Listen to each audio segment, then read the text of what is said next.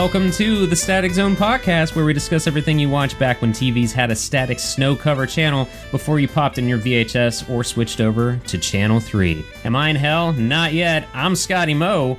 I dreamed I tore all the skin off my face and was somebody else underneath. It's Corey, aka Tornado Jones, and psychically, he's very well endowed. It's our guest this week, Tom Kyzivat.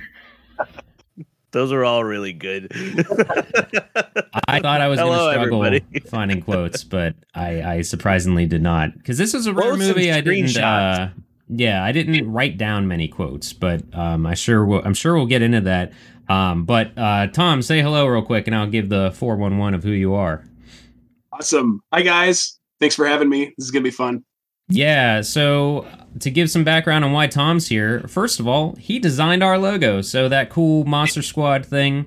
Uh, Tom is an amazing artist that him and I know each other from two lifetimes ago when uh, we were both on a fan site called Sega Addicts. And Tom was the artist on there, did a lot of cool concept stuff of like Sega versus Capcom, the game, and would draw like basically the full manual for each of the fighters and things like that. okay. Um, he's also uh, writing an on writing drawing. I I assume you're still writing the story for it because I remember at one point Mike was helping you, but for his comic called oh shit, it starts with an R and it's just left my brain. Help me out here. Oh, he's a he's a real good friend. Yeah, it's the, it's the revival, not to be confused That's with it. revival, which is an image comic that I had no idea existed until after I named mine the revival. So That's usually when you learn of things existing. We Yeah. when we started this, we were like, all right, get the YouTube, get the Twitch, get the Gmail account. There is a static. There's there is static zone, but not the static zone. oh, there you go. Yeah. out there, uh, like stuff like that. Um, Well, but no, for me, nobody reads the comic, so I don't think I have to worry about image coming after me. So yeah, yeah, yeah, yeah. radar, you know, it should be fine. Um, So- and so, as you guys could tell from all the quotes I just read, this week or this episode, we watched The Shadow from 1994. I left the Blu-ray downstairs. Fuck. all right. God Let me- damn it, Scotty! let me let me go get it. Fuck it. I, I'll be right. Oh yeah, great. All right. Tom's gonna get the DVD and he's gonna read I'll hang that out. because it's closer to him than the Blu-ray. I went downstairs Okay. in between us sitting down and now twice, and I didn't even think to get it then. All right, read us Okay, that perfect. synopsis, Tom. All right, I'm gonna do it in the trailer voice from the Yeah. from the Shadow trailer. Alec Baldwin stars with Penelope Ann Miller as the legendary crime-fighting superhero in the wittiest action adventure since Indiana Jones. What? Donning his sweeping black cape and disguise, the Shadow takes on his most dangerous nemesis yet. The last descendant of the great Genghis Khan, whose weapon of choice is an atomic bomb. With the fate of humanity hanging in the balance, they square off for a spectacular battle in a dazzling mixture of mind blowing special effects, humor, and a dose of the macabre that will hold you spellbound. Wow. So, yeah. Oh, very Wow. congrats. Very good. Yeah, well we might done. need to record. uh, We need. Might need to get his voiceovers for some shit. Yeah. Yeah, I actually, just let's. watch the trailer over and over again. It's like so perfectly cheesy '90s, like the whole "he was consumed by evil," like the Yeah. So It sounds love like a story that Bubba Ho-Tep would go on. That's what it really felt like, felt like. A Yeah, little bit, yeah. You know what? Let's start the episode over. Tom, you say the intro, the welcome to Static Zone. We'll just start from there. Now. I'm just do a Uh, dramatic reading of the entire manuscript, the tra- the, the transcript, right? Yeah. yes, perfect, perfect. Um, so where to watch this? Uh, insert I Scotty's typical streaming Oh, here we go. today's world of bullshit rant of how it's worse than it's ever been. Because you can only rent this on YouTube, rent it on Prime, obviously DVD, Blu-ray. You could find the entire if you want. yeah, there you go. Borrowed from Tom. Uh, the entire 1933 film is on YouTube, but I need to watch that. Yeah. I've still heard it's horrible. But it's uh, it's there. I rented mine on YouTube. I rented mine on YouTube, and then we got the movie got to a point that I'll get to in our discussion where I decided to buy it. Um, not just to watch it a second time, but we'll we'll we'll get to that. I'm gonna try to. There is this is another time where like 90s was like, oh my gosh, all these actors that went on to do so many other things. So I'm So gonna, much shit. I'm gonna, uh, if you guys don't mind, I'm gonna rocket fire through the cast along with what they've been it. in, and then we can go back to tap on them if we want to. Uh, Yep. Funny enough, I mentioned Alec Baldwin first and didn't mention anything he's been in, but you know we thought of talk we talk about this, and surely there's no controversy about Alec Alec Baldwin shooting people left and right. Anyway, Yeah. Wait, what was it? 30 Rock. That's what he was on, right? that's all I could picture in this movie, and I just watched the, Yeah. not the latest, but the last Mission Impossible, where he's like the serious government official. I'm like, you are not in the CIA. You are an idiot on 30 Rock. Like, I kept thinking. Sorry. Mm. anyway, I kept thinking. Uh, what is it? Not Stallone. What is it? The one. Uh, Steven Seagal. I was like, this could be Steven Seagal in this movie too. Like just in this role. yeah, I could see that. He could pulled off the tuxedo smooth talker aspect. Uh, yeah, you're right. All right, uh, Yeah. go ahead, Scotty. Sorry. Uh, John Lone, who is Shiwan Khan, he's been in Rush Hour 2, The Last Emperor, and Year of the Dragon. Oh yeah. Penelope Ann Miller plays Margot Lane. She was in Kindergarten Cop, Year of the Comet, uh, the latest series Dahmer, fun stuff. Peter Boyle plays uh, Mo Shrev, Shrev, Shrevnitz. Uh, Trip, trip. Yeah. yeah, uh, known for the movie Taxi Driver, Young Frankenstein, the dad in Everybody Loves Raymond. Uh, And then we've got goddamn Sir Ian McKellen plays Yeah. Reinhardt Lane. Uh, he's Gandalf, and he was Death in Last Action Hero. That's all you need to know, clearly. Uh, Tim Curry is in that. this. He plays Charlie Claymore. Tim Curry from Home Alone 2, Rocky Horror Picture Show, Clue. How have we not watched something with him in it yet is beyond me. Uh, and then Last but definitely not least is Jonathan Winters. Uh, he's the police commissioner. I don't know if he ever said his name in it, but police commissioner Wainwright Barth. Um, he was in Mad Mad Mad Mad World, Mork and Mindy, and did voices for most of the '90s cartoon characters. Not main characters, but he's been in a ton of Really? cartoons. Yeah. For for other old people like me, they might remember him from Disney's Halloween Treat, where he plays a, a security guard in a museum, and there's like a and then a pumpkin version of him, like sass sass backs him through the whole special. There, he's like the bumper. He's the framing device for all the cartoons. Oh, that sounds horribly they put him- wonderful. Yeah, they put him in pumpkin makeup. And he's like, "Man, screw you, security guard. Man."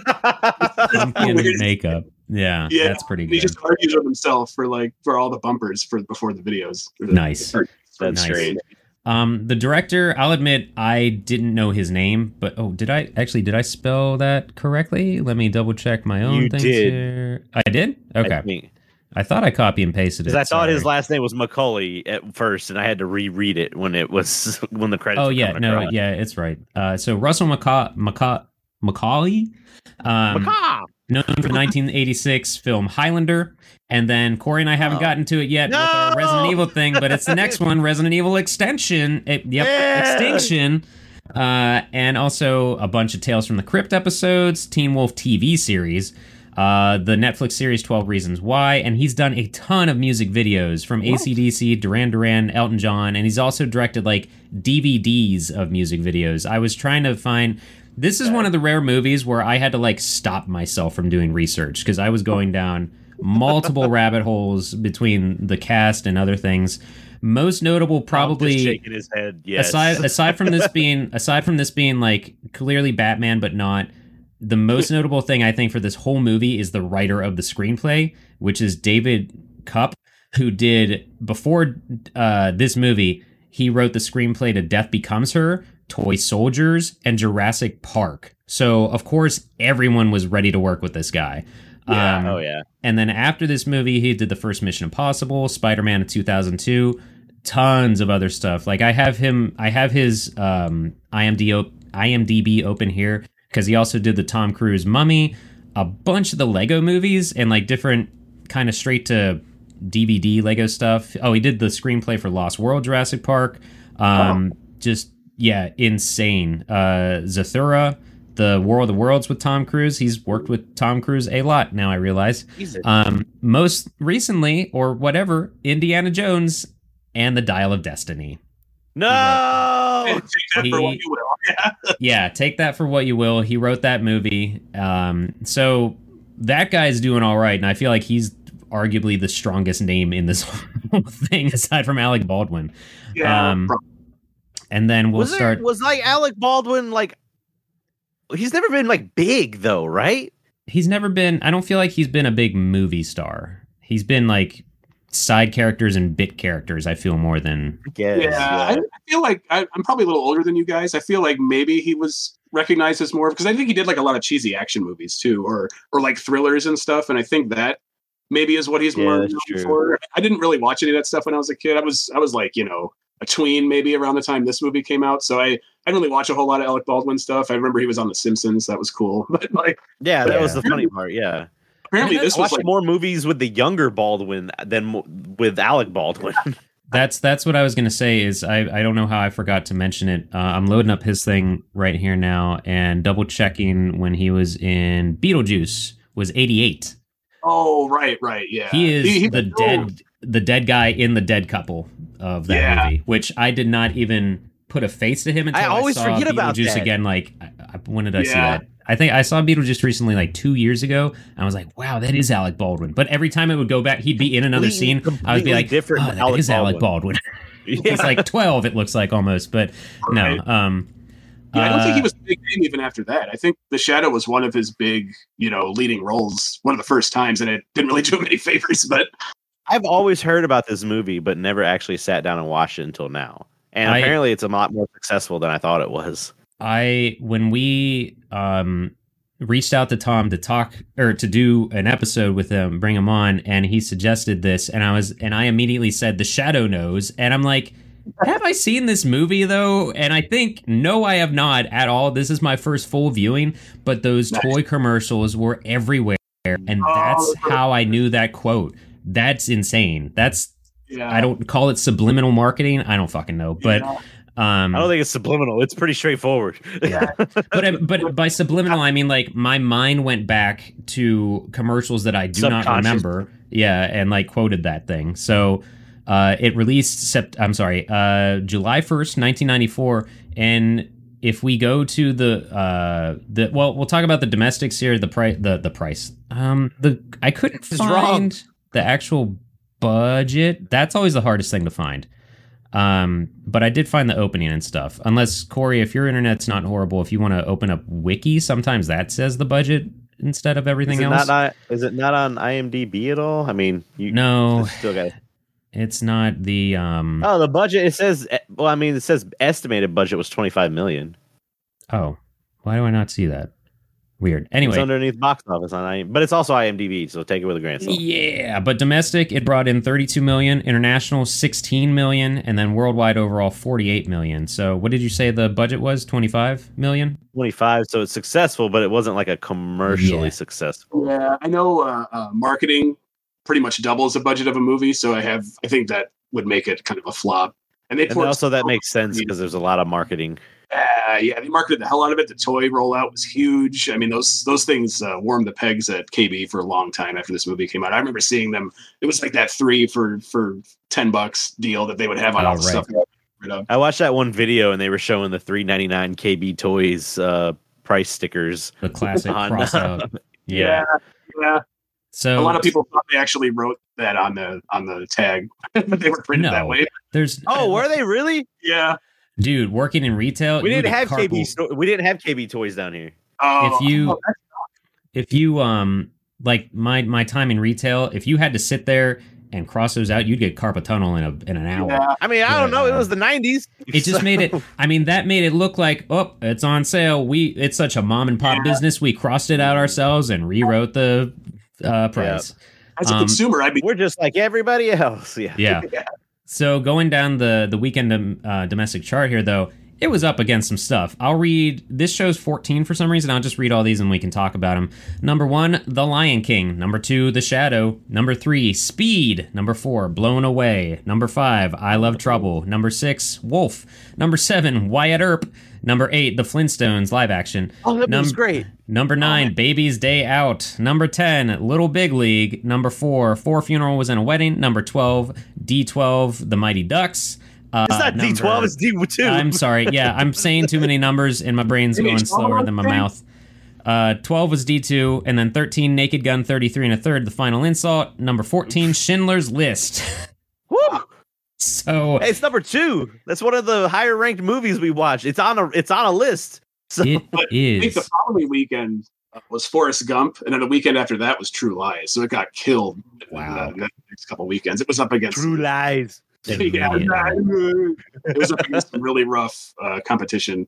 I'm sure. trying to look at like this weekend. But I don't look know at what, look I don't at know what the gap wolf is. between the Shadow and the Lion King. It's like over Yeah. twenty million dollar gap. 34 million to 11 million. Well, I was trying to look at what some of these are because like almost every genre is represented in this weekend. It's insane. Stones is on this fucking list. Yeah.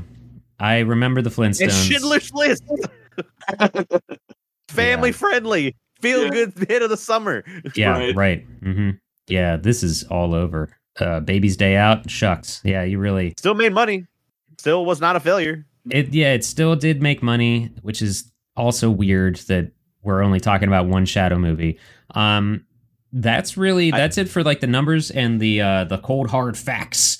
We can kind of get into it here now. Um, I took four pages worth of notes. Normally, I take two. Uh, Oh my god. A lot of- captured your imagination. Yeah. a lot of these are bullet points of just things happening because it was another time when I caught myself just watching the movie and I needed to like write, like pause Right. it and actually write something down. Um, and then oh, I, I, started my manuscript with you, so you knew exactly Yeah. when I started the movie. Um, I also watched. I got the Shout Factory Blu-ray version, uh, which I will say flat out, probably not worth it. If you can find it elsewhere for the same or cheaper, because the only bonus thing on it is it. Well, if you're a big fan, it's worth it because it does have a photo gallery, which is cool because I couldn't find any behind the scenes stuff of this except for that and like the behind the scenes 20 minute documentary they have on here, which actually has Alec Baldwin in it. So it is rare that Oh, behind the scenes stuff gets the star of a film, I feel.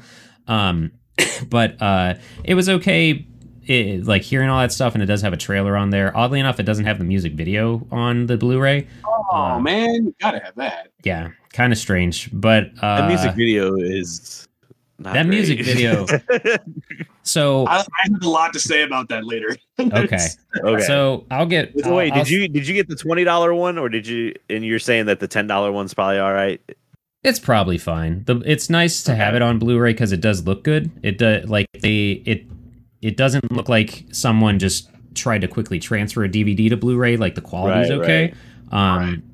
but uh, I mean, it's if I was a huge fan of this and they tried to sell me that Blu-ray for thirty bucks, I'd be kind of mad because there's not that, especially compared to like Shout Factory other bonus stuff we have that's just got hours of extras on Yeah. it. This doesn't have that much comparatively.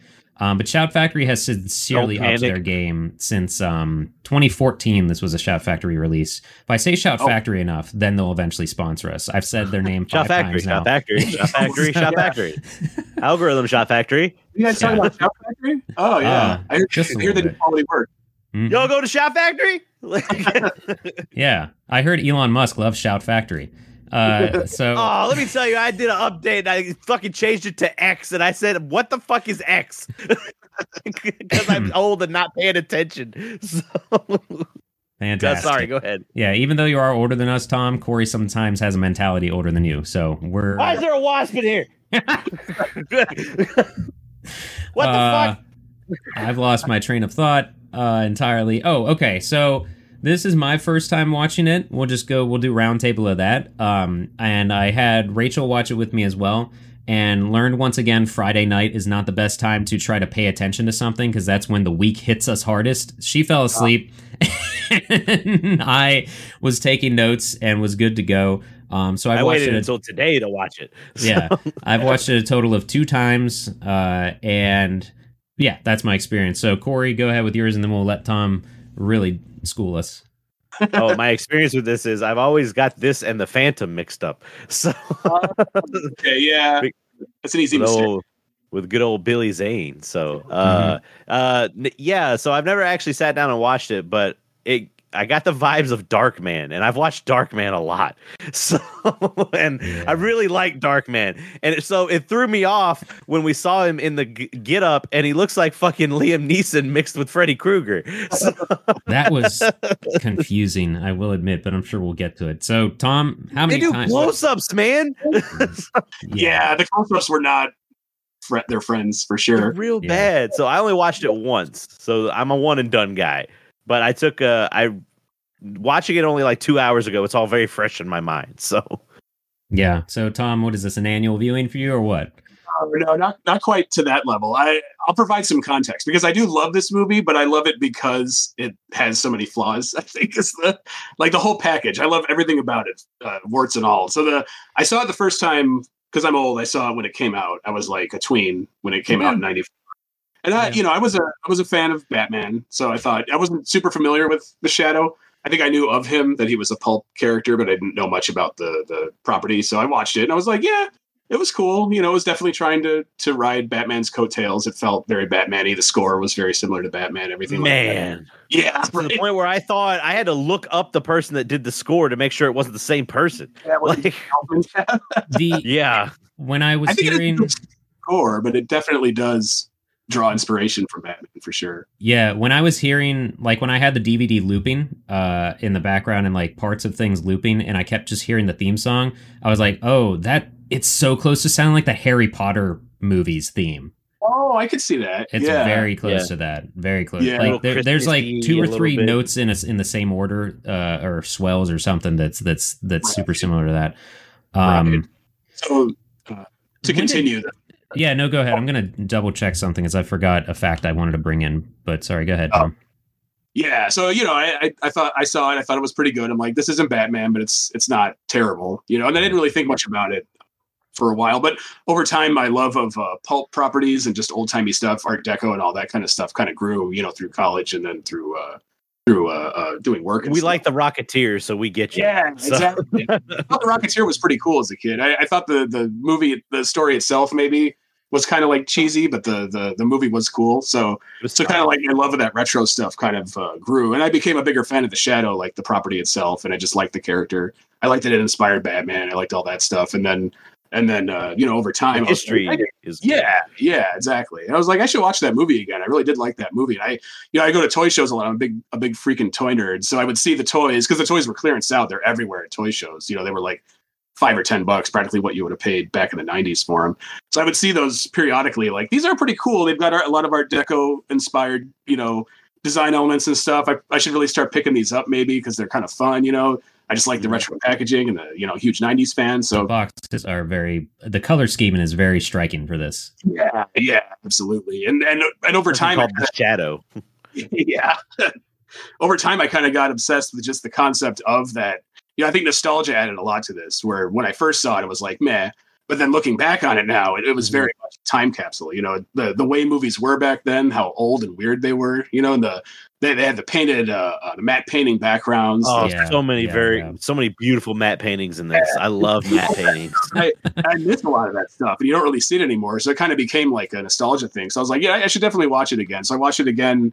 It was sometime last year, and then I was like, "Oh my god, I love this movie! You know, so- I love it because it's so cheesy. I love the the '90s-ness of it. I love the painted backgrounds, the practical effects, the bad makeup, the bad CGI, like all of it. And I ran out and like bought all the toys. I, I had searched for them and bought them all. It wasn't hard because they're so cheap. I could see Scotty picking up a couple of these. So I mean, they're they're insane. So I just became a huge Shadow fan after that, and so I watch it again this year. I kind of like watch it every spring now. I don't know if that'll hold out, but for now, I'm still kind of in the in the Shadow madness because I actually work for a pinball company too, Stern Pinball, and uh, uh, one of our designers, one of our current designers, Brian Eddy, designed a uh, for Bally designed a Shadow pinball machine back in the '90s when the movie came out. So. Oh, I didn't. Somehow I didn't even cool. find that. Like doing research, that that didn't even come up. Did that actually get Oh, released? Yeah, it was it was like way back in '94. They uh, um, I actually played it at the uh, there's a Midwest Gaming Classic in Wisconsin every That's- uh, year. Yeah, and I know yeah. about that through our mutual chi- another Chicagoan friend. Oh, this thing's look. This thing looks ridiculous. Yep, I found it. Yeah, Very it's a pretty purple. popular machine actually. Yeah, And Alec Bald, Bald, Baldwin, Alec Baldwin, all the way Is over in the Baltimore area. staring at you the whole time, like, like over here. like holding his ring and like, you want a drink? I'm gonna buy you a Yeah. drink. You know, like he looks like. yeah, can we thing. can we kind of like the, the, the there's a whole lot of mind games going on and like hypnotism, and I was like, this feels weird. Just like just being like, I have this squad of people that I can con- control, and I'm like, That's just That's nuts. weird. Um, the uh, you said something that brought up. Oh, you mentioned the toys. We'll we'll mention this and go back to them, but they were like not a KB exclusive, but definitely KB got more of them apparently or something is what I understand. Yeah. So I feel like that might be why it just got lost in the ether of like the subconscious of the world when this was out. Yeah, they really bought into it. I, for whatever reason, KB would stock up on stuff that didn't sell. I mean, like I remember Skeleton Warriors going on clearance and like, oh, Skeleton Warriors. one of the yeah. best theme songs. One of the best theme songs of a '90s cartoon. It's so cheesy. Oh, so good. but yeah. uh, That or yeah. Inhumanoids. oh yeah, that one was, that was super metal. That whole show was metal. But It I- was. It was fucked up. think did I? Oh, I forgot to put a link. That's our new in. podcast, Old Toys. Scott, when we when we talked about Transformers and when we when we that was like one of our first episodes. And Scott, I was like, "Do you like Transformers?" And he was like, "Oh man, you don't." Corey know, did not know my background for Transformers because all the Yeah. video game podcasts we've done, all the like Twitch streaming we've done together, somehow Transformers has never really come up. Probably Come up. because the only ongoing thing besides that new Netflix series is all the Michael Bay garbage that he's not even Yeah. involved in anymore, but people still call it that. Um, No one But- has beast machines in it. I have to see it. that's already out. That's that was the movie I can remember. That's literally already out on streaming. I could watch that on Oh, Paramount yeah. Plus right now. Other- Unicron's in that movie. I don't know how that makes sense. it doesn't. Mm, I can't Spoiler say. Yeah, I was gonna say something else, but it'd be spoilers for that Netflix show that Corey doesn't need to watch. Have you seen that, Tom? The Netflix Transformers, uh, like Oh, was it the thing. what's it called? War for Cybertron or Fall of Yeah. Cybertron? it's Yeah, I- which is not saw anything to do with the game, which was like arguably is the best Transformers are video great. game ever released. Is Yeah. War for Cybertron and Fall of Cybertron. I think, the, I Um, think the games were a lot better. Get your physicals because that might be lost to time soon. Yeah, Right. I, I was bummed that the online was taken away because it had a, the first. It made no sense, but the first game had three player co op campaign. And Yeah. I yeah, but What? yeah, I never got to experience that. But I uh I, I want to say something about toys real quick that I think maybe Tom can relate to my anger with. Uh, uh, so there go. I there were there used to be a Toys R Us near the GameStop I worked at when I still worked at GameStop, and before and after shifts, anywhere to kill time is a Toys R Us. Just not even Hell if you don't even buy anything, you just walk around for the stimulus. video you know? games or something. But the um, I, I'll never forget. It was it was probably twenty fourteen or fifteen. So they were kind of in between different Ninja Turtles series, like cartoons. But I remember finding their weapons as toys in in Toys R Us, and I picked one up and it like made a noise, and I was like, "What the hell?" And I looked on, and I'm I'm like looking at this thing. It says like, uh, "Real imitation, whatever sounds," and I got so mad because I was like, "You don't make the toys make the noise. The children." Make the noises when they're playing with the toys. You're taking away from Oh, the this- children. this shit started early then. Yeah. No, but that like legitimately made me mad that like they're thinking children are that stupid that they need something to make a noise that they're not going to They are. You're supposed to go cling, cling. You know, you're supposed to make all those Yeah. Sounds. Yeah. That just like it was an illogical anger that I didn't know I was capable of. Did you throw it on the ground? Like, wow, what is this? and then I lit it on fire and ran out the store. No. this is uh, bullshit. I didn't speak to your manager. uh, you need to know that y'all are wrong. yeah. That was No. a dark point, and I, I guess the I guess the uh, 2012 series had been out at that point. But I know there was a kind of a, a drought for turtle toys for the longest time, so they were probably just trying to like you know ease back into it. Maybe they didn't quite have their shit together yet. I don't I was just in Walmart the other day and I still check the aisles and there's like a lot of cool ass Transformers and now TMNT stuff and I'm Yeah. just like Well, that whole I don't I don't know if like Playmates. I don't know who makes. I don't is Kenner still around that company? know. Hasbro bought them like way back late Okay. 90s. because I've seen now at toy toy stores. What is that? I've seen now at Walmart and like Target and stuff, just literal repackaging, but it says Nickelodeon for like Turtles toys and stuff. Like even the old like clunky looking pizza throwing yeah turtles. Uh, Like the things that never I had no friends that had those because they were too they were also like twice the size, so almost twice the price. So you weren't saving up your allowance for that goofy thing. Um, Yeah. But there's It's- a bunch of them and I'm just like fuck but like yeah, they've, they've reissued a ton of stuff like that. That's kind of been Playmates' mo for a long time. They haven't really done anything new. They just keep re-releasing the old figures. it's old powerful. molds, those tired old molds that they just keep making money off of Gen Xers over and over again. But I mean, the power of It works. nostalgia with that is the new um, TMNT Mutant Mayhem is out, and the toys are Oh, out.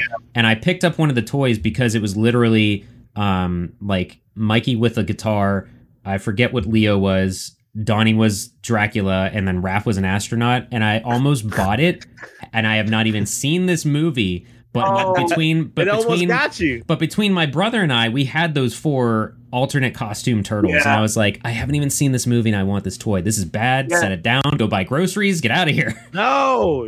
Yeah, they were all they were all based on subsets they had done, like the Wacky West. So they put they put Leo in the Wacky West uniform from that old line.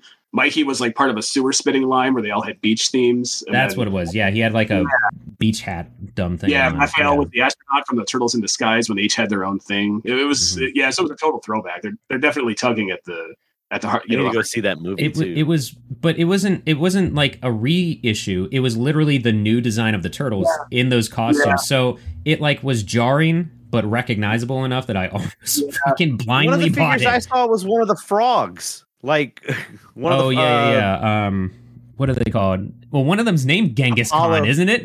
yeah, Genghis Frog. Yeah, Oh, is it really? Genghis Oh, Frog, well, Napoleon Bonafrog. It all comes back circle. It all is. Yeah. what do the kids I was love? How not about that guy that like raped tons of women and conquered half the planet? Yeah, let's name one of the frogs after him. Well, let's start with like the shadow himself. Isn't Sorry. doesn't start off as a good character. You want to talk about this movie? we we We watched? probably should. I'm sorry. I'm sorry. Uh, so what I want to mention before we get too far into it, though, is this the shadow originated from the 30s, and Mhm. then they didn't do probably what they should have with it. Batman came out in 89. This came out in 94. I feel like if that had flip flopped, maybe more people would have jumped on the shadow bandwagon, but I'm not sure. Probably. yeah, I Um, did. I wondered about that because I, I I feel like uh, not not to get too far off topic before we talk about the movie, but I I feel like Hollywood kind of miscalculated why Batman was a hit. I think they thought it was because it was a pulp property, but it was because he was a superhero. I think. But so instead of instead of being like, well, let's explore other superheroes, they kind of went like, well, let's go explore other 30s and 40s pulp characters. Because then you get the Phantom, you get the Shadow, you get Dick Tracy, you get all these characters that nobody was really. I mean, definitely not kids were clamoring for. Kids would have loved more superhero movies after that. So I think I think the reason nothing else lived up to Batman is because they they went too old timey with it, and I think kids just weren't responding to that. I mean, even even me who loves old timey stuff now, even I back then was like, oh, the Shadow's cool, but whatever, you know. Yeah, This It was movie is PG thirteen, by the way, and we get dude. a lot of lot of violence in I this should, uh, movie. I should have said I should have said this at the beginning. Not as much as our Birdman episode, but there's suicide everywhere in this, and uh, uh, that they Rach- make fun of it. That's that's what I was gonna say. Is my partner Rachel when we were watching this, she was like, "This is not good." I'm like, "Honey, I, I hate to say this, but this was back in the '90s when suicide was kind of hilarious." And I'm not saying that like I thought it was hilarious, but that's just like It it, was was, the butt of so many jokes. Like look at Looney Tunes back then and stuff. Unfortunately, it got a chuckle out of me. Like when it happened, like I was like, "What?" Like it, it got a more shocked chuckle out of me because only he one just like annoyed the guy jumps off and then just bounces off the building. That was rough. The the only one that um, like legitimately annoyed me was when Tim Curry because you couldn't tell how far that fall was, and I feel like since he was still inside, unless that there was like a three story drop, I don't think he would have died from that crash. But Yeah. Tim Curry, because it was a It's glass perfect. table, right? Maybe the glass cut him up. In in addition to the he's a Yes. pudgy scientist. He could have fell from a ladder and probably not made it. sure So- is. Um, I'm gonna go through some of my notes to try to keep us on track because I think I think I think the merchandising of this is gonna get us so far off. It's already has, but um, Yeah, the first one of my first notes here uh, is the music supervisor is Jelly Bean Benitez. Did you guys catch that in the opening credits? I think I no, I was that's a I- pretty amazing. I didn't look past it, but jelly bean you know, Venus. Is that what you said? ben- Benitez, like B E N I T E Z. Um, oh, okay. If you want to Google it, Corey, go for it. I didn't go past, you know, maybe they had right, what hippie, was it again? hippie parents. Jelly Bean, all Jelly- one word. And the last name is Don't you ever say that to me again. Jelly bean, all one word. uh, and then the last name is B E N I T E Z. It looks like Benitez. Um, and then uh, oh, Corey, What- our, our favorite member of the Static Zone universe comes up real quick. Uh, famous Asian Yeah! number two. Al Leong. He's in Yeah. there. He's in fucking everything Yeah. we watch. I catch him every time. Yeah, he he doesn't last long. he might literally be the most repeated actor out of like everything we've watched for this podcast. I think he's been in He's- he's more than anything else. Yeah. Uh, okay, so Jelly. Okay, so John Benitez, also known as Jelly Bean, is an American musician, songwriter, DJ, remixer, and music producer. I assumed it was a nickname, but that you never know. Yeah, it's alias. Damn, parents, you never know. DJ Jellybean, here he comes. that's like Shaq. He's DJ Diesel. So Uh, Yeah. Ooh, Same. I didn't know. Yep. Um, but my first note here that's highlighted is the Holy Man's Temple is the home base for Cobra Commander. It's just so bad. Like I, Yeah. I am astounded that they didn't use that shot more, or that that was not a playset. Come on. Yeah, I maybe if the if the movie had succeeded and the toys did better, they would have introduced playsets later. Yeah. Man, that, that also, been- I didn't. It didn't realize. I mean, granted, is that kind of foreshadowing the the hotel monolith in the in later in the movie? Oh, could be. You could that. argue that you the the reveal of it. You It mean? just dawned on me. Yeah, like we're just like, oh, he was showing clouds, but also like, was it like making it to where he only saw it when they wanted him to see it or something like that? I don't know. I think the whole idea of the hotel not being there, they just screwed that up left and right. Like they really could have done more with that. I feel like just from people not. It, it, it's it's funny to me that they didn't have like a random bird up there and just run into nothing and fall down. You know, like something like Or that. someone jump off a building and bounce off of it. Like, Mhm. That's fine for you do. Yeah, that could have been funnier to me. can we talk about Alec Baldwin's fucking terrible looking fingernails? Oh, I thought you were going to talk about his chest hair because you'd get lost in that jungle. Holy crap! I was stuck in the fingernails. I was like,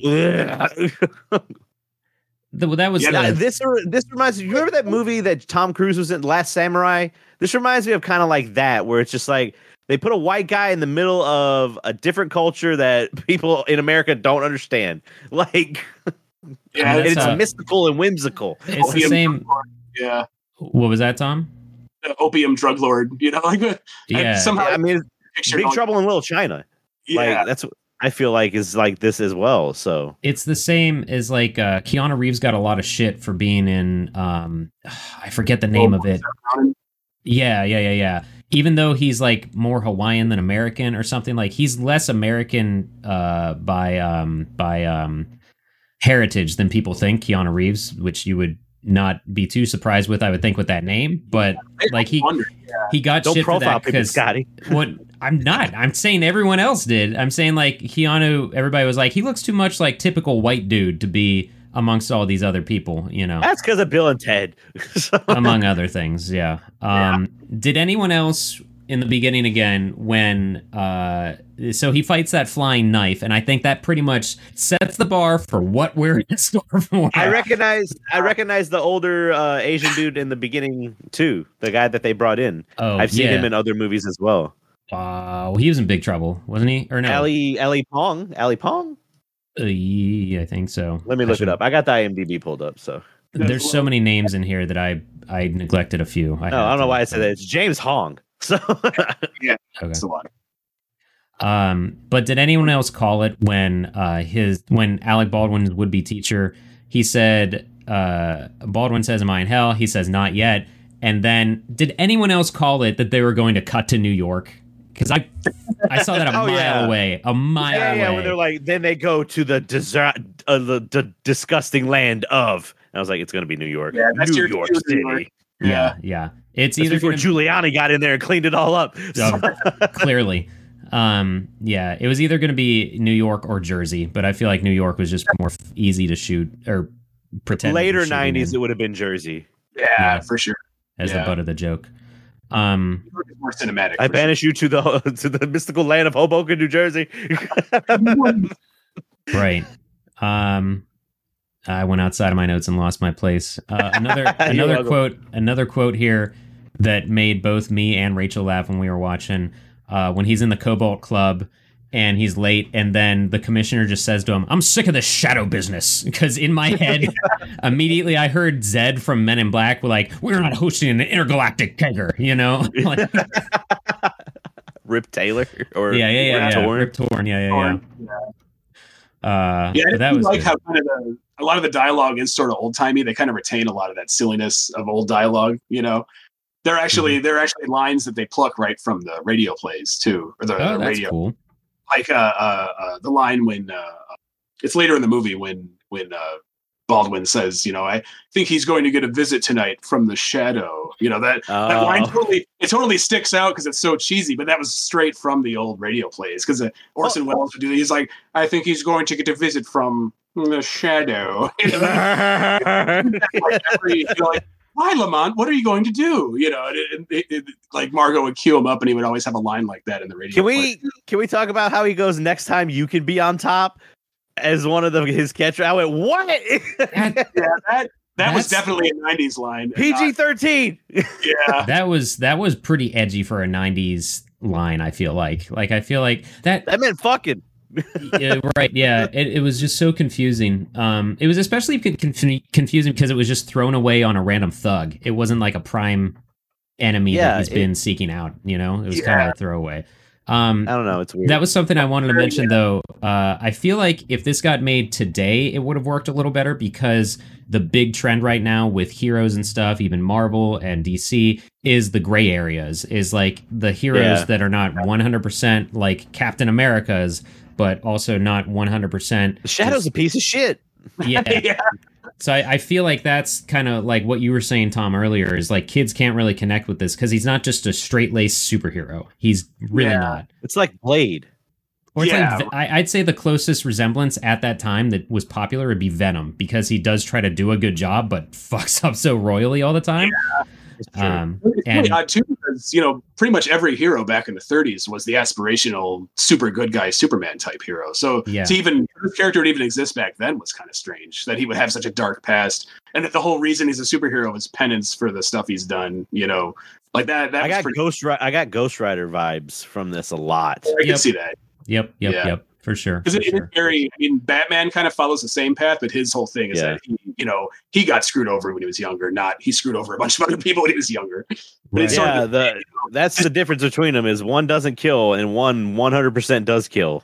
yeah, So has Yeah. absolutely no reservations about that. Yeah. no, fuck it. So the I, I thought for the 90s though that these effects were pretty decent like i was surprised how well it, Yeah. and, and watching it on a blu-ray i was surprised that they aside from i mean i was literally looking when he's standing on the bridge in the first big shadow uh crime fighting scene i was really like looking in the background I seeing if i could see like the curtain folds or something of the background like it looks so just plastic. I saw his face and I went, "Oh, oh, what? No, no. Yeah. What are we doing?" Like Right. I feel like that was them having their cake and eating it too, having the so you know he'll he'll use the hypnotism to disguise his face. That way we get the big nose from the original pulp, but then he can also be handsome Alec Baldwin when he's not wearing the costume because because otherwise he'd be running around with a big nose and being tall and skinny and ugly, which is what he was in the in the original uh, stories. You know, so oh okay they, they got to Frankenstein. have a, a cool leading man, but they also got to to reference the the nose thing. So, but the makeup was so bad; it was so It was so bad. it was. This it was was 94. Yeah, and one of the When- reasons it was so bad is because it looked so much like makeup. You know, like it. yes It wasn't that he was ugly; it just looked like bad makeup. And it made him look like one of the other uglier Baldwins. I thought. That and like when um his when his cab driver looks in the mirror and sees him change, it's like, oh god, you just look like a mob boss from Dick Tracy all of a sudden. like you That's what he don't, look. He looks like That's the cop from human. Maniac Cop. Yeah, yeah, you don't look human anymore. That is clearly five more chins on your face. You know. right. Um, Uh, when I saw Peter Boyle, I loved Peter Boyle and everything he was ever in. Yeah, Yeah. He's great in this. He has all the jokes in this. He yeah. does. He has a lot of good, uh, that probably my favorite one of my favorite scenes in this is when he's standing by the cab reading his uh getting better at um um uh, tele- what is it telepathy or psychic mind reading or something like like enhancing that, your psychic mind reading and he says someone's coming boom dead body on the sidewalk from the building behind him i'm like jesus Just a Christ. thug too. Like you're just like, oh jeez. Yeah. that yeah this is not how that body would have reacted to that fall but that's okay It's It movie would've, like, magic. gone into Fine. pieces yeah. Um, and then uh, just going through my notes here, like the laboratory, the first lab scene where you recognize Tim Curry because he's eating up the scenery, he's hamming it up. But then you like it's do a early second, '90s Tim Curry. So yeah, Yeah. But then you do like a second take, third take, and you're like, yeah, that's Gandalf. That's Gandalf. He's just a Oh stupid no, I, I knew. I knew immediately. I knew He's- immediately. I think I just ignored the credits the first time through, like the pre the opening credits, because uh, Rachel caught the jelly bean, and then the second time I saw Ian McKellen. But then when he's actually in there, I was like, man, under. I, I want to say exactly underused, like he but- does now. Yeah, he always looked like he's ninety, I guess. But um, Right. I want to say he was underused, but at the same time, he just does his part. He does that part well. He fits that scientist mold. Yeah, I, I, don't. mean, it feels. He, he feels like Alfred to me. yeah, yeah. He kind of fills that role, but he he wasn't Mhm. really a big, well-known actor in the states. back. Right. I think he was That's mostly true. Britain, and this is like one of the first major roles he had when he came over. I, I know he he was worried about doing an American accent because he he didn't think he was very good at it. But he doesn't really speak enough. You didn't really notice. He just kind of mumbles most of the Or it's lines. very just monotone, like yes, my con. Like he's he- so he's so absent-minded that he kind of plays that up and just sort of you know his delivery doesn't really need to to emote. Well, there's jokes all throughout the movie, even with him. Like when he's talking to Margot, and he, she, he's, she's just like, "I'll just, I'm so depressed ever since I've," and he just goes, "That's nice, dear," and just keeps working on his bomb. yeah, Oh, that so that scene I want to talk about um when she's in the foreground and like he's very far back there, but it's not blurred Right. out. That happens like three or four times in this movie to the point that I wasn't sure if it was like referencing something else somewhere because in the first shadow crime fighting scene, the I'll just call him a mob boss because I don't remember his name. Um, when he's Duke. like, oh yeah, Duke, and then his two thugs Yeah. and the dude with cement shoes. Um, at one point, Duke is like in the foreground, like he's half of the screen, and then in mm-hmm. the background are his thugs. So it looks like an old '80s music video. That happens like three or four times in this because it happens with him. Exit life. Yeah, like it looks like one of those things where you're seeing like the the the star is in the foreground, but also in the background. It's the same Very person, theatrical. and like it happens with him. It happens with Penelope. It happens with Baldwin at one point that I forgot to notate. But did you guys notice that? Like it happens just visibly. I've noticed that now that you pointed it out, it re- I realize it might just be a stylized thing for the director. yeah. I think I, I was kind of because a lot of the shots feel uh, um, notable somehow in that way, and I think a lot of it is just trying to replicate the cinematography from the 30s. Is what I kind of assumed Okay. because a lot of the Or maybe Batman. felt kind of Citizen Kane ish in in some Mhm. Effects, you know, the- with the use of lighting too, and just how strange the sets were, you know, kind of. I thought it just was trying to go for that old timey feel. Oh man, could you imagine Orson Welles in this movie? He'd have to He'd be be. the drunk. there wouldn't be enough scenery to chew between him. Yeah, and, you, uh, just, "Ah," you just hear him in the background. There'd be, yeah, there'd be a laughing battle at some point between, like a fight would oh be yeah, delayed. forgot that's what the fucking shadow does. a fight would be delayed for like five minutes because he, the shadow would be laughing, you can't see him, and then Orson Welles is just continually laughing, and the shadow's like, "Ha ha ha." Uh, Orson Welles, ha, ha, Orson Welles you know. is the bad guy. Orson Welles Yeah. is Genghis Khan. That would have been great. He would have been drunk in every scene, though. He would have. it would have been perfect. Yeah. You don't think Genghis Khan wasn't drunk? absolutely perfect, just dead on there. Um, yeah, but no, everybody's great in this film. There's so many good supporting actors, even the cab driver that's not uh, Peter Boyle. And I was like, who the hell is that? Oh, yeah. And then I had to like look through stuff and was like, oh, that's the cop in the first Home Alone movie that doesn't give a shit that Kevin McAllister is missing when his parents call the airport and he's got like donuts stuck on his mouth while he's answering the Yeah. phone and stuff. It's like that guy's Must be good. my lucky day. Yeah, yeah, there's a ton of character actors in this in this movie for sure. It's yeah. like uh, Dick Miller. Like whenever you see Dick Miller in a movie, you're like, "Hey, it's Dick Miller." mm-hmm, mm-hmm. I Um, don't think I know this, but it, that name sounds familiar. uh, it's the guy from Gremlins. the Oh. crazy old man. Yeah, Uh, yeah, Gremlins two as well, right, right. and His- also the the mo- what is it from the the horror movie called Evil Toons? He's in Evil- that as well. good that sounds- lord. Uh, I don't It's not a great to. movie. No. Um, let's see. I mean, if you guys have other stuff, I'm kind of going down through my notes because uh, in order. Because I'm just remembering scene. Uh, I mean, we're jumping way ahead here, but do we want to talk about how the bad? Which all right, let's talk about the bad guy. The bad guy is the last descendant Oh yes. of Genghis Khan and has the same mind powers as Lamont, who is the shadow. Lamont, what is it? Cranston, And uh, so look, Mont Cranston is basically just Bruce Banner at this point, and then Genghis Khan's descendant shows up and makes a guy shoot himself in the head. And again, PG thirteen. Remember this. So Just again, just suicide's hilarious. Let's have him shoot himself. the But movie bef- was lacking an f bomb and a boob. Like, Yeah. uh, if that would have been the trifecta for the PG thirteen rating. right. The um, I, w- I will say though that security guard was really great because when Genghis Khan wakes up in his uh tomb sarcophagus, I don't know what the hell they called it, casket No, it's something. Shiwan Khan is the Yeah, one that Shiwan. wakes Or, up. yeah, sorry. When Khan wakes up, I'll just say Khan. There you go. uh, and like the guard, like Deputy Dewey, there is just like, uh, we're we're closed. He's- I thought it was Flea from uh from Red Hot from Red Hot Chili Peppers, it could have been. Yeah. I know I recognized him. He's another character actor too, I think, but I, I don't know his name. Yeah, know- well, he he's a character actor. The two random security guards for the laboratory, like each of them, I recognized, and like, oh yeah, I didn't one recognize dude it. from uh, Harry and the Hendersons, right? Uh, maybe That's I a name I've now. not heard in a long time. Um, I, I thought I the guy from House. let's see. I thought I But- jotted down who they were. I loved Harry and the The Hendersons. security guard. That's not the guy who played Neelix in Star Trek, is it? I wonder if it's Oh, I don't know. Oh shit, is it? You know, he's got a very similar face, but since he had the makeup, I'm not. I can't 100. percent Oh, hold on. All right, for the sake of conversation, I will research. So Yeah, let me. I'm trying to look up the security guards, but I can't find them now uh, in my own notes, which is great. Um, remove part of the mind control. Uh, but oh, another. Let's see here. The um, the sanctum. We could talk about that. That was. I, I nuts. love that. I thought all the sets were pretty good, actually. I, I kind of missed the days of practical sets. I'm a little tired of the CGI Yeah. sets.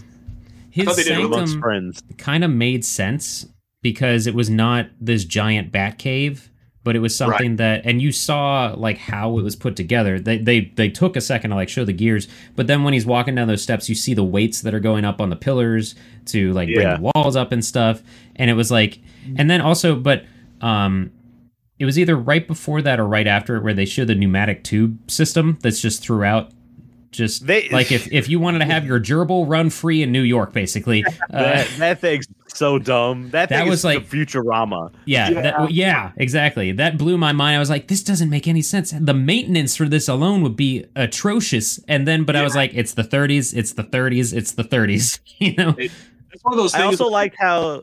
Go ahead. I'm sorry. oh, sorry. I was just gonna say that's one of those things that to me had a lot of like dumb charm. Is that it made absolutely no Yeah, but it looked cool on screen, so that's why it was in there. You know, it was like because I, I feel like '90s movies totally went for it on that kind of stuff. You know, a lot of the a lot of those Yeah. movies would just have scenes that pretty much don't have anything to do with the plot, or you know, just really It's strange fun. set pieces. And it was all just for the sake. Like Toys is notorious for that. The Robin Williams movie. There's just so much Yeah. stuff in the movie that has nothing to do with anything, but it's just there because it looks cool. You know, and I.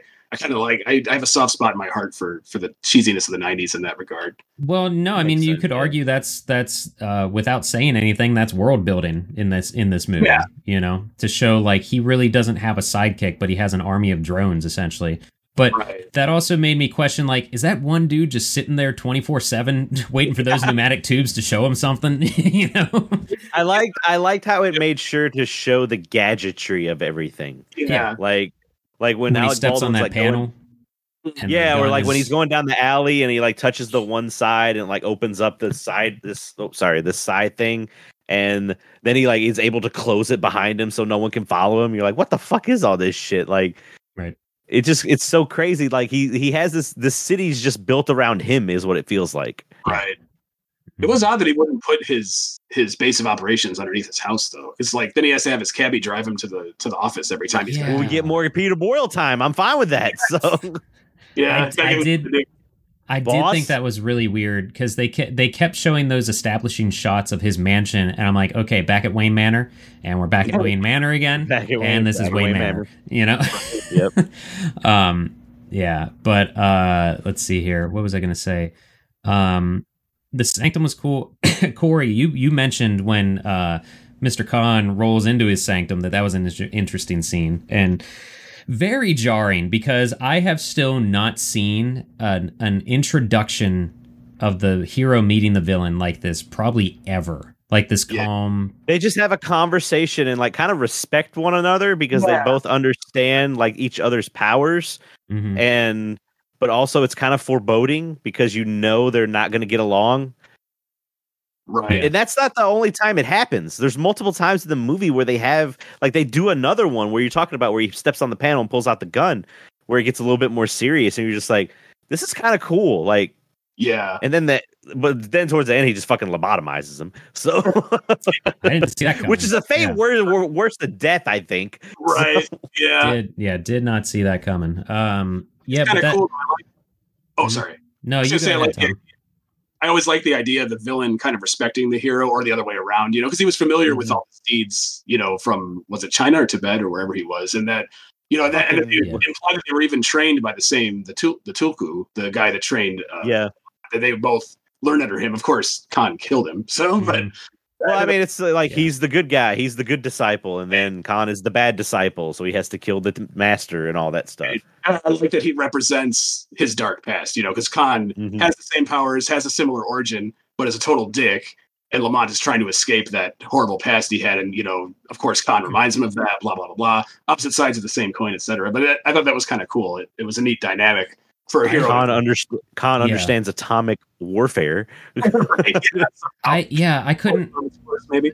The way it, he's introduced, you think that he's been dead and just sitting in that tomb, and then he was. I thought it was awoken. Genghis Khan. That was the impression. I well, that also throws off the audience. I think when the when the curator says that he's a um that he he essentially says he's Genghis Khan, or he says that the the thing on the side says it's Genghis Khan. So that kind of Yeah. throws you off for a second.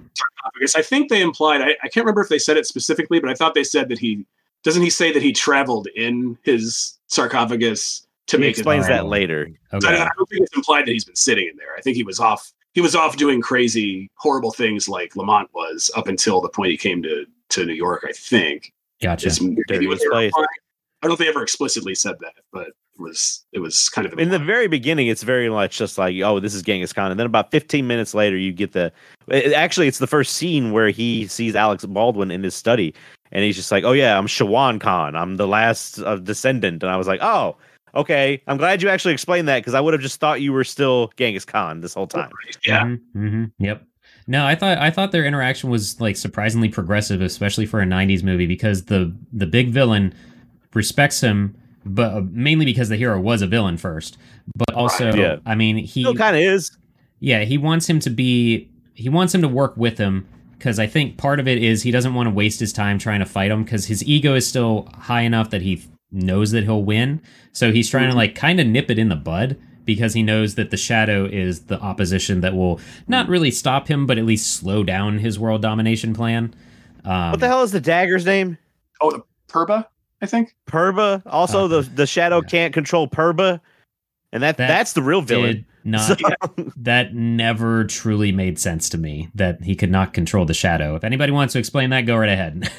Yeah, I'm not really sure why. And then until he can, you know, it's like, oh, I can't do it. Oh wait, now I. oh, it let it cut my neck, and now I can't control it. Like, really I- sure why. Like, were they implying he just dug deeper and found the ability to do it? But they never really s- implied he found he found Jesus, I guess. So I don't know. Yep. Yeah. I feel like the whole, the whole second half, everything after the uh, that The movie falls off a little bit in a couple Yeah. spots. after- I It- feel like it- that water tank scene is the turning point. It just kind of feels off the rails after Why that. does that happen? Why is Tim Curry know. there? He's just, Yeah. I've got to go visit my big old orb on the docks. Like, what the Yeah. hell is going on? that with scene was so I guess- I, I we already like- know Tim Curry sucks. Yeah, yeah. Like the the first time I watched through it after you know the first time after seeing it since I was a kid, like last year when I watched it, I was like, you know, I, this movie's actually better than I remember. I don't know why I didn't like it the first time, and then it gets to that scene, and then mm-hmm. everything just kind of feels derailed after that. I'm like, oh, it like the third act is now super bloated and kind of Yeah. moving slowly. It seems dumb that he would fall for such a simple trick from Tim Curry. It kind of makes him look like idiot. Tim Curry immediately turns the water on and knows like water is the shadow's biggest enemy.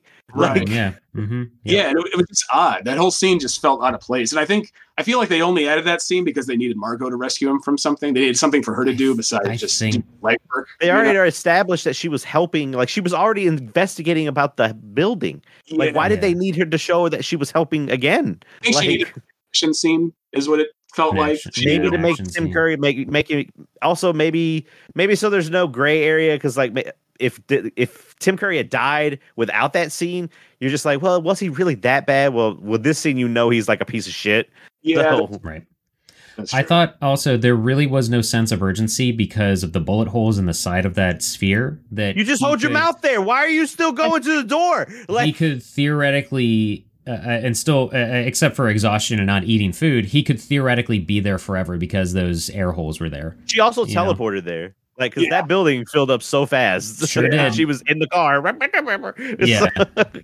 Um, It's kind yeah. of strange. That whole that whole thing just kind of threw the, the the pace of the movie off. I feel like kind It really did. Yeah, I feel like it slowed down um, from like when when it gets to his sanctum for, and he meets him. I think I think it, it hits a wall when uh, when Khan possesses the billboard, which is one of the dumbest things in this so whole movie. that was so and- nice. I was like, this is just really bizarre. the llama cigarette instead of Yeah. camels is so funny. yeah, They use that see, they use that fucking sign like four times. yeah. Mhm, mhm. So bizarre. I feel like I feel like that's where it really hits the brakes. Is like that scene him That's getting where I draw the line. because it's it's well no but i'm saying like he gets the mad well not the mad scientist he, he gets the scientist he needs but then there's so much filler of between the shadow and margot that we really Yeah. need um and uh and uh and her like needing her dad and stuff like that and whatever it was I, buh.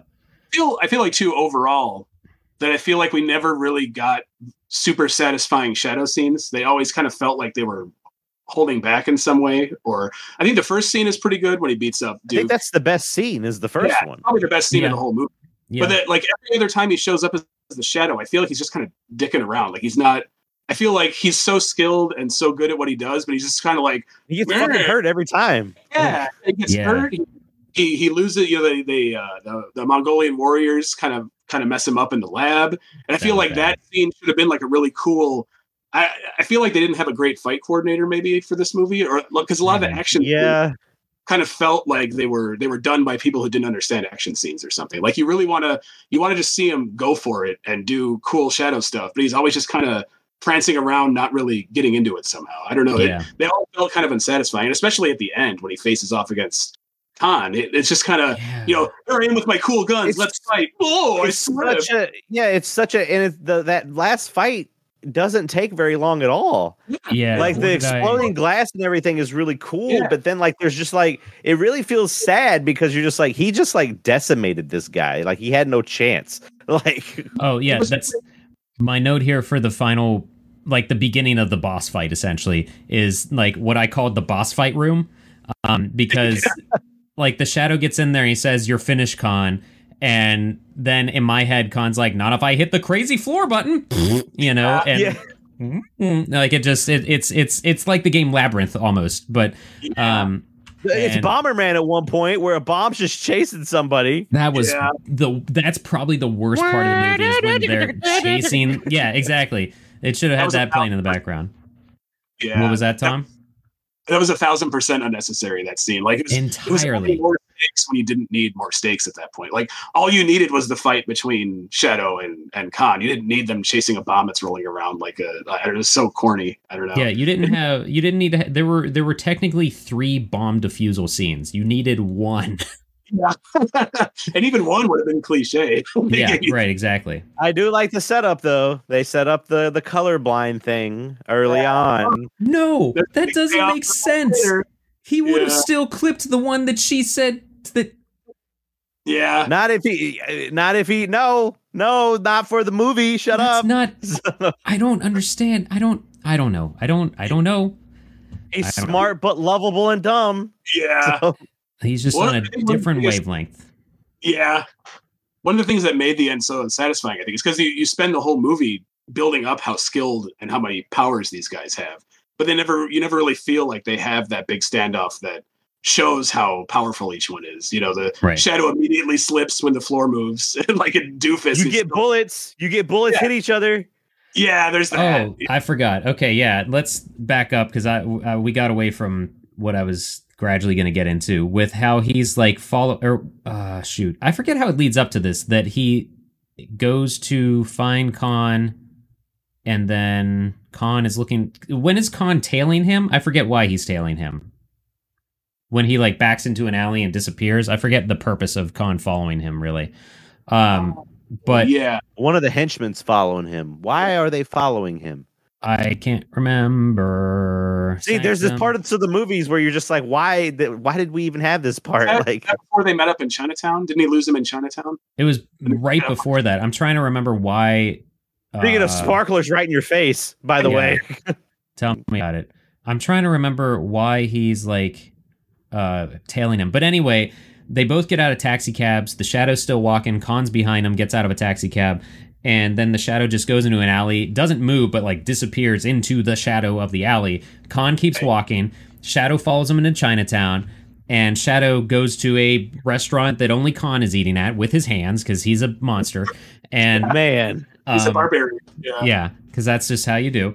And then Right. um, they sit down and they talk again casually, like kind of like yeah, we're both douches. Let's with just- rice in his mustache for about three scenes. Yeah, and then oh, he brings over one of his henchmen who has a gun, and then we we forgot about this. So I'll, I'll I'll sidetrack myself to get back to this. When he's talking to the commissioner, the shadow's talking to the commissioner. And he's sick of this shadow business. And Alec Baldwin just leans back and his eyes get shiny as he's in the shadow. I lost it, and I have so many screenshots of him. He's done. He did it like seven times in the movie. I, I love crap like that. It was so weird. It, it felt old timey too, because I think you know it, it kind of goes back to when they would light people in 30s movies where just their eyes Mm. were were lit and the rest of the screen was darkened. Like everything about that, I thought was hilarious and awesome and, and such a doofy. Like like I loved everything about it, the good and the bad. And, It's and the way they would use contact lenses when they would use their powers, like Yeah. when his eyes would black out. I thought that was kind of cool actually. He looked Or, like he was a demon from Supernatural or something.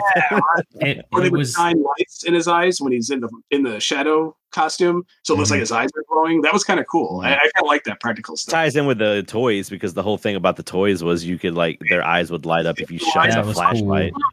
Yeah, that was legitimately cool for a toy. But uh, when he backs up into the shadow, I'm like, oh, this is just great value Star Wars Force action right now.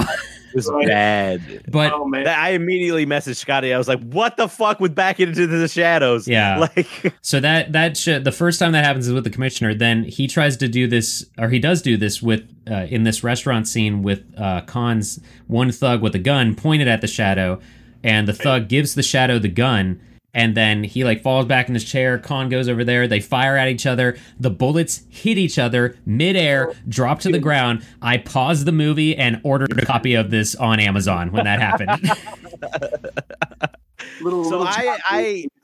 I had known about that scene before I'd seen this movie because I, I don't know what was happening. I went down a rabbit hole one day and I was finally I think I got into like you guys do you guys know about Gun Kata yeah, yeah, from From equi- um, from the- from Equilibrium. Equilibrium? Yeah, I got down that hole once and I was like, oh, what are the movies that use this trope with the bullets hit each other? Ah, and the okay. shadow was one of them. I was like, what the fuck? yeah. I had never, I had never, I didn't know about that scene. Somehow, I had never seen that in all of my like action movie, everything happening. That got him. I, I, think was it's because like, this movie doesn't have a lot of good action scenes, so people kind of don't associate it with an action movie. It's more, you know, like the comic book thriller True. kind of. right, deal. definitely. Kind of feels like how the Green Hornet was. Like that came out and feels it kind of in the same vein. I actually never saw that one. That was the Seth Rogen one, you mean? Or Yeah, I never. I think Mhm. I own it, and I still haven't watched it. Like, That that scene was also like that was jarring when Khan escapes, also because. I thought the first time I watched it, I thought he just jumped out the window and like did a fancy somersault. no, but he- then the second he's like, time, ah! he screams at it. He does like a fus roda at the window, Yeah. And Yeah. then he flips out of it. Like I had to rewind and watch again because I was like, wait, he's standing still and then jumps out. He doesn't smash out. It, it was it was confusing. Uh, They- Khan they- smash. that escape bike he rides away, and they made a toy of that for the toy line. But it's but it's got like swords that hook to the front, Yeah. like a Yeah. dragon sculpture on the. Like, Oh, the cab has like a missile launcher on the front of it and- as a toy. Oh, and yes. They never used that in the movie. Yeah. it's No. it's amazing. Yeah, What? that- Hold on. that Does no cool. one ask about the rings? No one ever like, oh, what's up with the ring that you have? Like that's Yeah. weird as shit. that's just my class ring. You know, we all uh, You've never worn that until now, yeah. after your near-death experience with the Shadow. thirty percent of thirty percent of New York went to the same high school. I guess you know. yeah right. Class of nineteen. that's us. Jeez, it's and it's it's not small.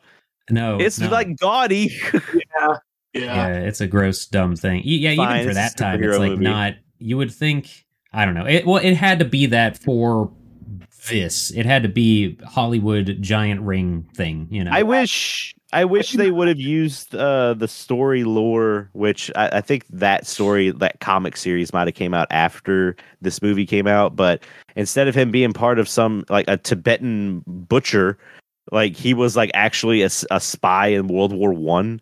oh, right. Like Oh, yeah. that would have made a lot more sense in the movie. But it's sure whatever mysticism. Like I, I think this required less uh, uh, less setup, maybe. Of course, they did have pretty. maybe. there's less. I think with the rings and the telepathy, there's less visual explanation needed that would just eat up time. You know That's what I mean? true. So I And think that was, original, the original radio plays did use a lot of the mysticism. He did get those powers from. I think. I think the original story. The, I think the comics might maybe had changed the story a little bit from the original uh, Okay.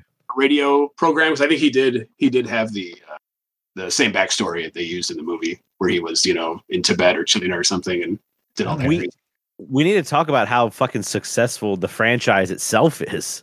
Yeah, Like it's been around for so long and had so many iterations Yeah. of shit. Let, us finish up talking about the movie, though. I want to mention the Okay. dream sequence because that Oh, was out of nowhere and probably Yeah, one of we the got best body horror. the movie. Yeah, probably right. the best. Like It's again, right next to Tom's face. yeah. Corey and I have said we've voiced our strong opinions that practical over CG forever. Um, so good. just like how the uh, well, it's why does she? Oh, she she shows up to kill him. And then finds out that he's Margot the does. shadow. Yeah, Margot does, and then basically says, Oh, they "You have a psychic link too. We forgot about that. Oh yeah, Oh, that's right.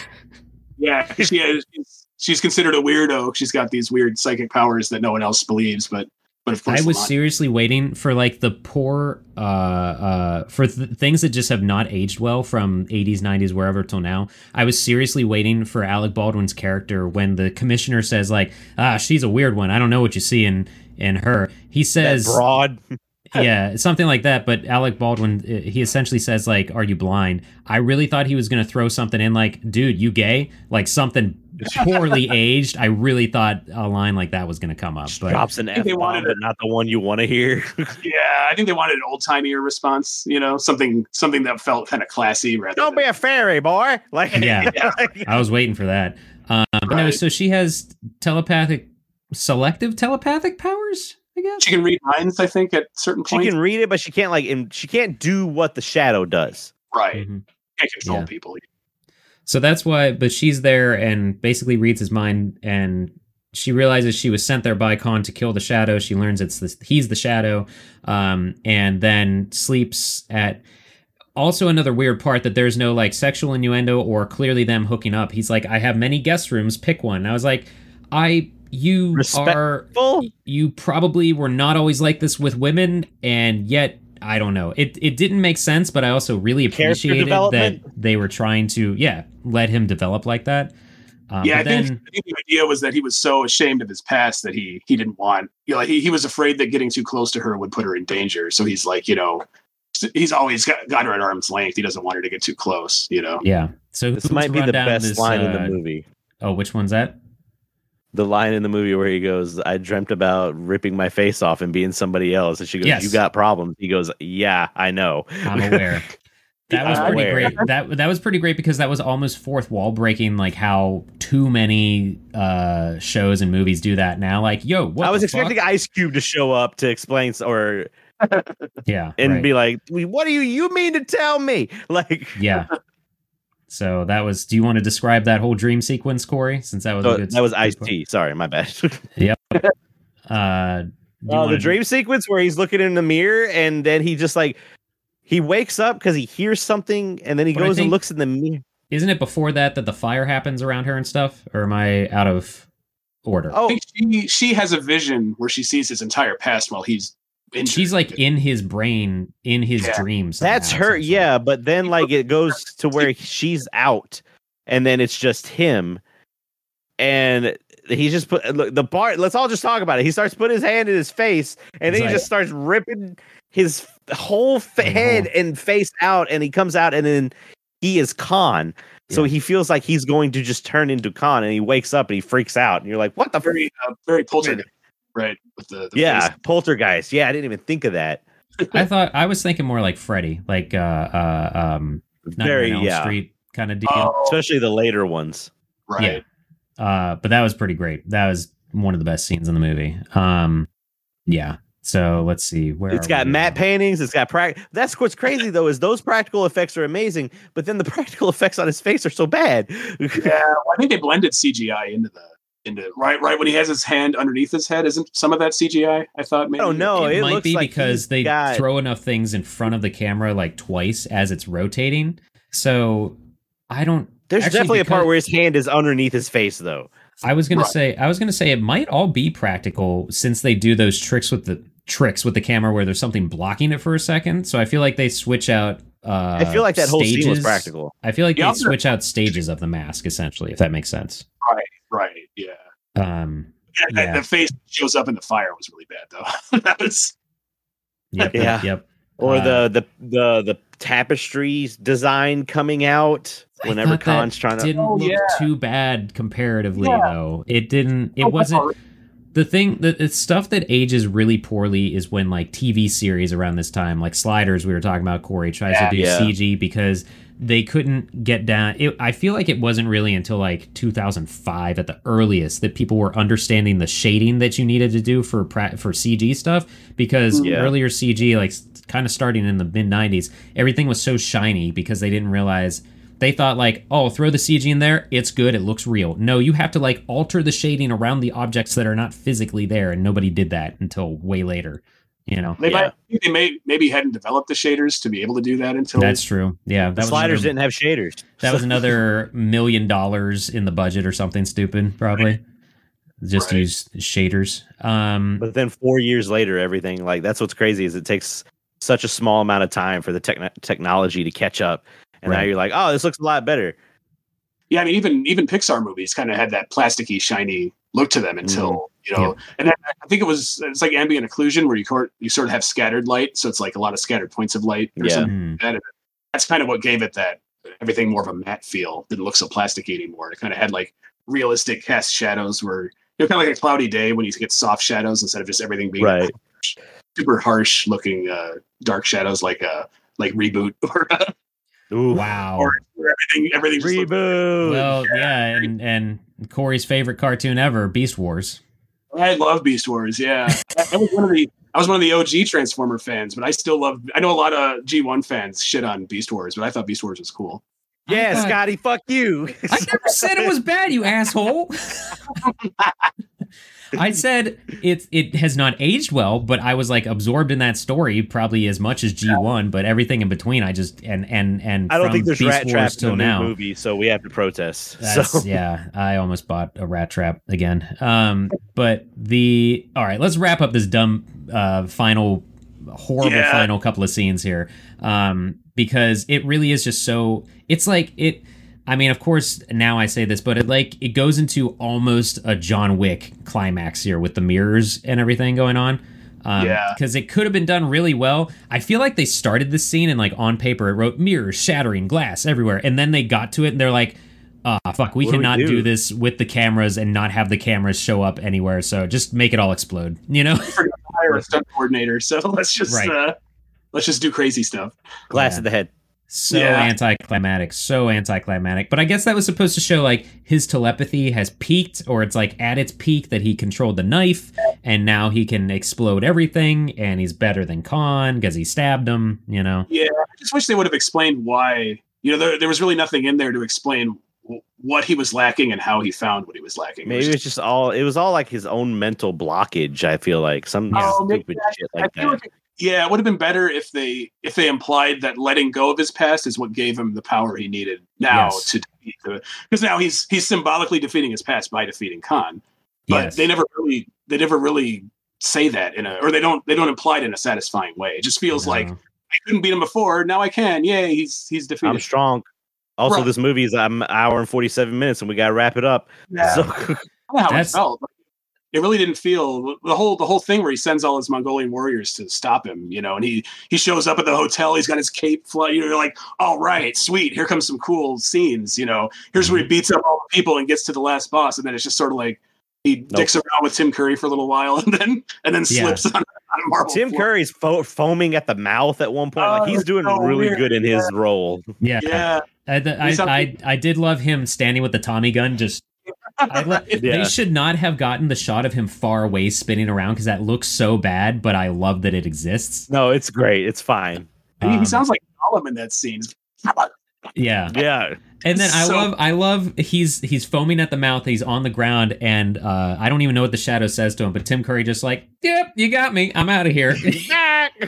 Yeah, was it, it? I don't know if they ever fully implied that he made him do that, or if he just did it because he was nuts. I, it was odd. Uh, Uh, I feel like he was mind controlling him to jump I out think the window. I think the exit sign vapor waving in and out Yeah. was like what Oh, that was the telltale sign. yeah that's true. which but that um yeah you have a good point there though that they they lead up to a bunch of cool stuff's gonna happen nope just tim curry spinning around like a dumbass um That's it. Yeah, I don't think you But- see what happens to any of those guards, right? I think Curry's the they only No. one. kind Yeah, of no. just disappear yeah He doesn't have a fight Yeah. with the big bald one. Yeah, No. yeah. He never gets a satisfying conclusion with that guy, which they made a toy of. They never name him by name, but there's a They- toy of a Of Mongolian. course, They- there's a toy. they could have even like gone as far as to have um margot and mo enter the hotel and have them fight off the guards to show like they're a helpful team but they didn't even do that um but the what i was going to say though is you bring up a really good point tom because normally corey and i hate when the audience is spoon fed because we just feel like the the movie creators do not respect your intelligence but this is a movie where they needed to do that at some point. Like maybe when the detective work was happening between Margot and Alec Baldwin, they should have done like I have to defeat my past. Like I was waiting for a moment for Alec Baldwin to be like, Ugh, and her to just be like, "What's wrong?" You know, like There's actually a line in the trailer they don't use in the movie, but he says, "I try, I do what I do to fight back the evil inside me, but some Oh. part of it is still there, waiting." And, and It sounds like this sounds like you know the story of uh, the comic line Faust.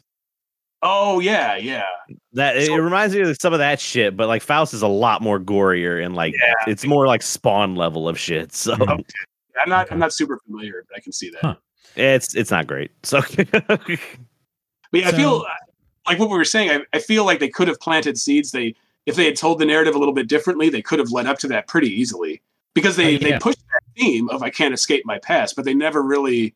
I don't know. They just don't. They don't they tie it never together. they never have a physical representation. they or, just like- needed something to sell toys. Yeah, and I think yeah, I think they waste too much time with scenes like the water tank, and the they they run out of time to do that properly by the time you get to the end because they have so many scenes that don't really help the, the Mhm. main narrative. Like that- know?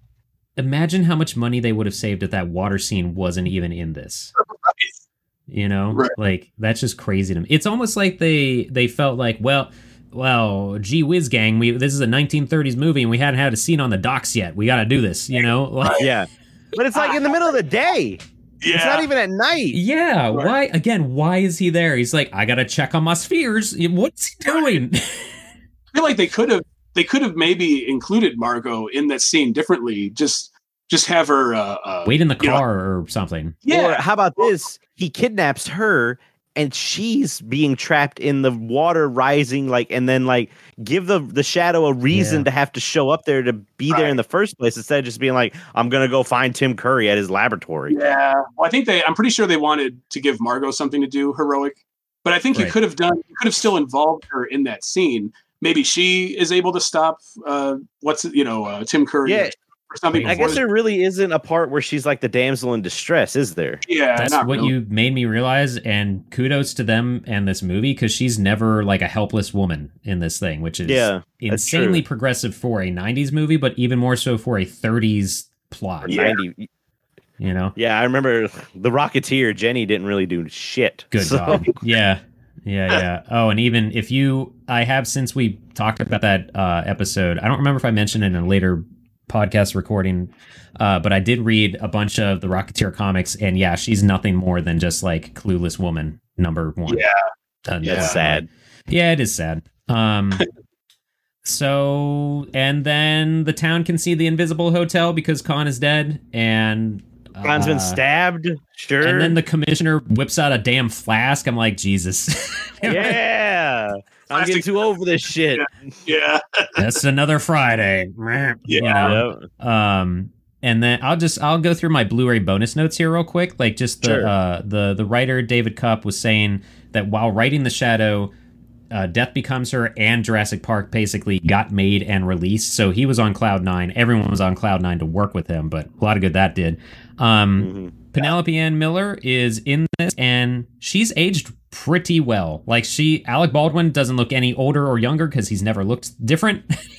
True. um, one funny line she had though, she was talking about her character. She's like, "I was cast as Margot because I am tele- uh, telepathic," and but she was joking. Oh, you you okay. couldn't tell at first. I thought she was serious. I'm like, "Oh, you should go hang out with Dan Aykroyd, maybe." But Oh, go hang out with Um, Gwyneth Paltrow and Goop. Yeah. But no, she she was fun in this, and it was interesting. They actually had uh, Baldwin in these interviews and stuff. Um, but the uh, they talked about the fire ring dream sequence, which was um, there was a fire behind her, but otherwise they had just things blowing on her and like basically rods on the floor to then know where to add the flames in post that were supposed to be surrounding her. Um, and uh, let me see. Oh, and the writer was like, I was fully aware that we had Peter Boyle from Taxi Driver as a taxi driver. Uh, he didn't say he did that on purpose, but I feel like he totally did. He was aware of Um, it though. Yeah, but that was it. There wasn't anything like real, like cool, fun facts from the interviews or anything. Um, it's worth it if you're a fan, uh, but you probably can also find that 20 minute behind the scenes things online somewhere, maybe. Uh, I'll to for it. Yeah, it's it's worth it. I I think you'd get a kick out of it, Tom. But I didn't feel like it was like a big like, uh, what's what are those things called? Featurette that you need to. see. Yeah. Um, right. which is also weird because they did have the the still gallery, the photo gallery, which was a lot of behind the scenes stuff. I was like, they should have. Why was there not a behind the scenes camera doing uh, filming this? But what do I know? I guess that wasn't as common back then. Maybe Maybe. not. What was common was a music video tying in the theme of a Oh, yeah. movie, and boy, did it ever! I would argue that the music video was more intense and action packed than this movie sometimes. I just, I mean, I just imagine uh, "Kiss from a Rose." Yes, Like they did the same shit with that move, that music video as they did with this one. I don't know where uh, Taylor Dayne was, but she was also flying through the city. Maybe. Yeah. There's so much wind. There's so much wind in the movie. There's so much wind in the fucking music video. Uh, yeah. I I so miss that era of movies when you would have a corny, ridiculously corny video as a tie-in for a movie. I feel like I feel like The Matrix killed that. The Matrix came out was so cool. Everyone's like, "No, we're not doing that crap anymore." The edgy Rage Against the Machine. Yeah, I, but I feel like like maybe Will Smith killed it with with all the songs he did for his movies, and it just got cheesier and cheesier as the '90s went on. And then it A little you don't like Wild Wild West? That, uh, but then You know how much had Burger to have, King I ate when that movie came out? yeah, right. But then everything in the in the 2000s had to have like like that metal. was every soundtrack. It's just changed everything. It's like, no, Yeah. we're cool now. Resident Evil had Slipknot on it. It was great. Yeah, Yep, yep, yep, yep. but I just that that whole. I, I wish a director who loved the '90s would do would do a tie-in music video for a modern movie. That would be so cool. Just because they were That'd so be dope. corny. I mean, it it goes back to like you know uh, Prince for the Batman movie, and and just Mhm. how corny Mhm.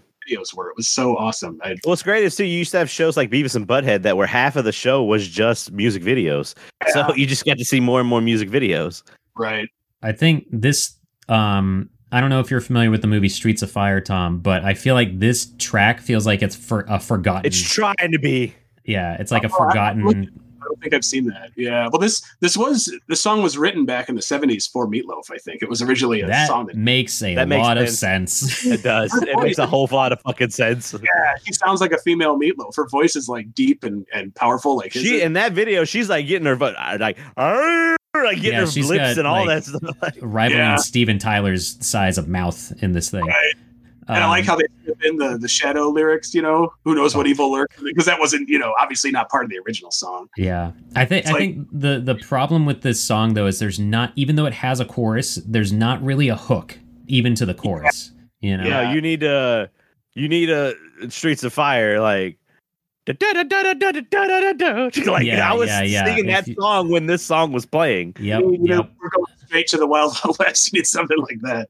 We're going Well, straight. It was just Take uh, and the the shirt the shirtless men holding capes on poles didn't save it. I don't know if that was like one guy goes. I don't know, man. The way because it starts off really slow and like soft, and then it goes into like, and I was like, "Whoa, what?" Yeah. It's dancing too. It's got that '90s danciness, you know. does. It's got the, all the Yeah. It's, yeah, it's like Music four- Factory. it's like yeah. four Yeah, genres right. of music in this thing. It really is. Um, It really and- is. And speaking of equilibrium, it looks like this took place on a building somewhere in that movie. too. Yeah, yeah. It was Christian Bale.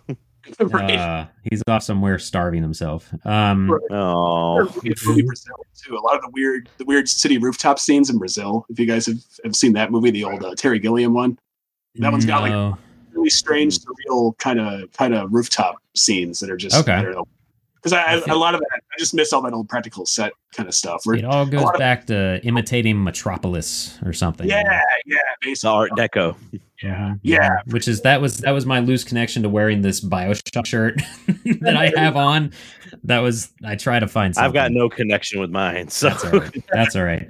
Um, so I have so what we what we can do here. We have a couple of options. Um, so I do have we can do we can go one of two ways here. We could read. I have the tomato gallery that we've encapsulated somehow, Tom, instead of the peanut gallery. I find a five out of five rating on Rotten Tomatoes and a one out of five, and I read both of those. yeah, um, for sure. And I let's think knock we, that out first, yeah, I think we could do that, and then we could go into talking about the toy line because it's ridiculous. and then we can do our rating. Yeah, I think the um, marketing, merchandising in general would be a lot of fun for sure. So let me get a swig because I'm going to read this five out of five. There are no punctuations in it. If you guys are looking at the uh, outline, it's like 30 lines, but really, how long is it? But we'll see here. this is Xander W. Gave it a five out of five. This has to be the most underrated movie in history. It is good. It is so good that it should have been the first of many more films starring this character. Its soundtrack is mind-blowing gothic rock and the film itself sticks with you after you've watched it. Its score is haunting and breathtaking in its crafting. It's the best tribute in the finest era of cinema. The pulp's Alec Baldwin is stunningly handsome. His eyes seeming as if they were special effects is in own right. He wears a tux better than Bond and the character is just chilling. Without his character, there is no Batman. The shadow pulls of the shadow pulls of a script that is high fantasy art and crime gangster tale all around into one. If you've never seen it, you have missed out on epic stick. Write it up to the end, and like me, you will come back to it again and again. Sam Raimi made Darkman because he wanted to make his character. He knows what I think many know that if this character was given the Dark Knight treatment, we would have a blockbuster unlike anything we have ever seen. Who knows what the best movie made in 1994 is The Shadow knows, and you too should discover his diamond for itself. It is my favorite film of all time, and if I could go give it an extra star, I would. Its hybrid use of multi themes and genre is no other, packed with crime, superhero heroics, exotic locations, beautiful dames with hearts of gold, supernatural powers, and magic. There never will be another film like The Shadow until somebody remakes this movie and shows the world what the greatest superhero in fiction truly looks like. Ha ha ha ha ha ha ha ha. Why is the ha ha ha at the end? yeah, I love cocaine. like, Jesus, man! Like, why is he? I feel like that was a message to somebody, and he just happened to be in the review section. Like. Right yeah, Definite is stream of consciousness. Yeah. that's fucking. that's the good one. That's the five out of five. And then I found the That's one out of great. five by Williams William S. A throwback to yesteryear. They should have thrown this script away and started over. Damn. Ouch. He's gonna have words for, uh, or I think Xander W is gonna have words for him because Uh, He'll have words and no punctuation marks. So, lots of Yeah. yelling. And so those were periods just stop everybody. I don't need them. Yeah. that's I think Xander W's review makes perfect sense if you read it as Tim Curry's character in the. In the show. this has Yeah. made the most underrated. right. Packed with uh, crime, All right. superhero heroics, cheese pizza. You know. Georgie. It's so okay. All right, Uh. let's get into these fucking toys because there's so many, and if you got four bucks, you could buy one. I found yeah. If you guys honestly, if you guys want to click on the link that just says toy line, if you go to that Okay. one, um, I found this website, virtualtoychest.com, which has not been is a bare updated since bones 2011. Yeah, I was about to say. but it literally shows every Shadow toy that was released. Um, That's cool. It's high resolution too. Yeah, sort of, yeah. Um, but it's funny because there are one, two, three, four, five versions of the Shadow, and Tom is about to grab and show us one of them. Oh one's no, he's got the. That's okay. I know that one. This I know, I know this is a very visual bit, but I'll, I'll describe it too. You can see here the this is lightning draw shadow with silver heat 45s. This is the basic version of shadow. So this Okay. is the, and I think it was based on concept art. That's the way every toy line was back then. So they don't really look like they did in the movie. It's kind of he's kind of got like a weird military coat thing Because going they on. had to get it out with the movie coming out. yeah, so- right. Yeah. still happens today. Yeah, but the, the thing, cool thing about this, the guns actually do store on his uh, chest like the like the uh, shoulder harness he has in the movie. Oh, Oh, that's cool. I just love this is the possibly the most '90s thing ever. Just taking something that's pulpy, adding crazy bright neon '90s Uh, color, and then you still get all these crazy '90s colors on the back. Jesus. you got the sticker on the front too. Yeah, yeah. The only thing I don't have is the mail away ring. That's the one thing that's actually expensive from this line because you had to mail away. Oh, really? Okay. Oh, really? Because I did. If if you guys also click on the outline, um, the next. Oops, I just accidentally rated this. God damn it! If you click on the thing that says "mail away ring" from Toyline, that brings Oh, up that ring, uh, that you could get. So, what you do you want to explain how you could get this ring, Tom? Yeah, I'll read it. It says free Shadow Agent hologram ring when you buy any two Shadow toys. Offer expires one thirty one ninety six. So I think I missed my window. Uh oh, shit. right. That's a long window because the movie came out in '94 for two Right. years. Jeez. I want to make sure everyone got their chance. I guess they Uh, figured They got a lot of rings. they're like we're gonna have so many people clamoring for these rings because this movie's gonna be such a huge hit. We got to give them enough time to. Well, this is back in the day where you had to actually mail in proof of purchases, right? Yeah, right. Yep. Isn't that- Yep. That's yep. crazy. if that wasn't nineties enough, there's also a Ninja Shadow. Yeah. You need a Where's that chest, chest. hair? Where's that chest hair? So it's like, by the way, guys, it's a '90s toy line because there's a ninja version of the character, and it kind of feels like those. Does he have a pig's head on in the in the art?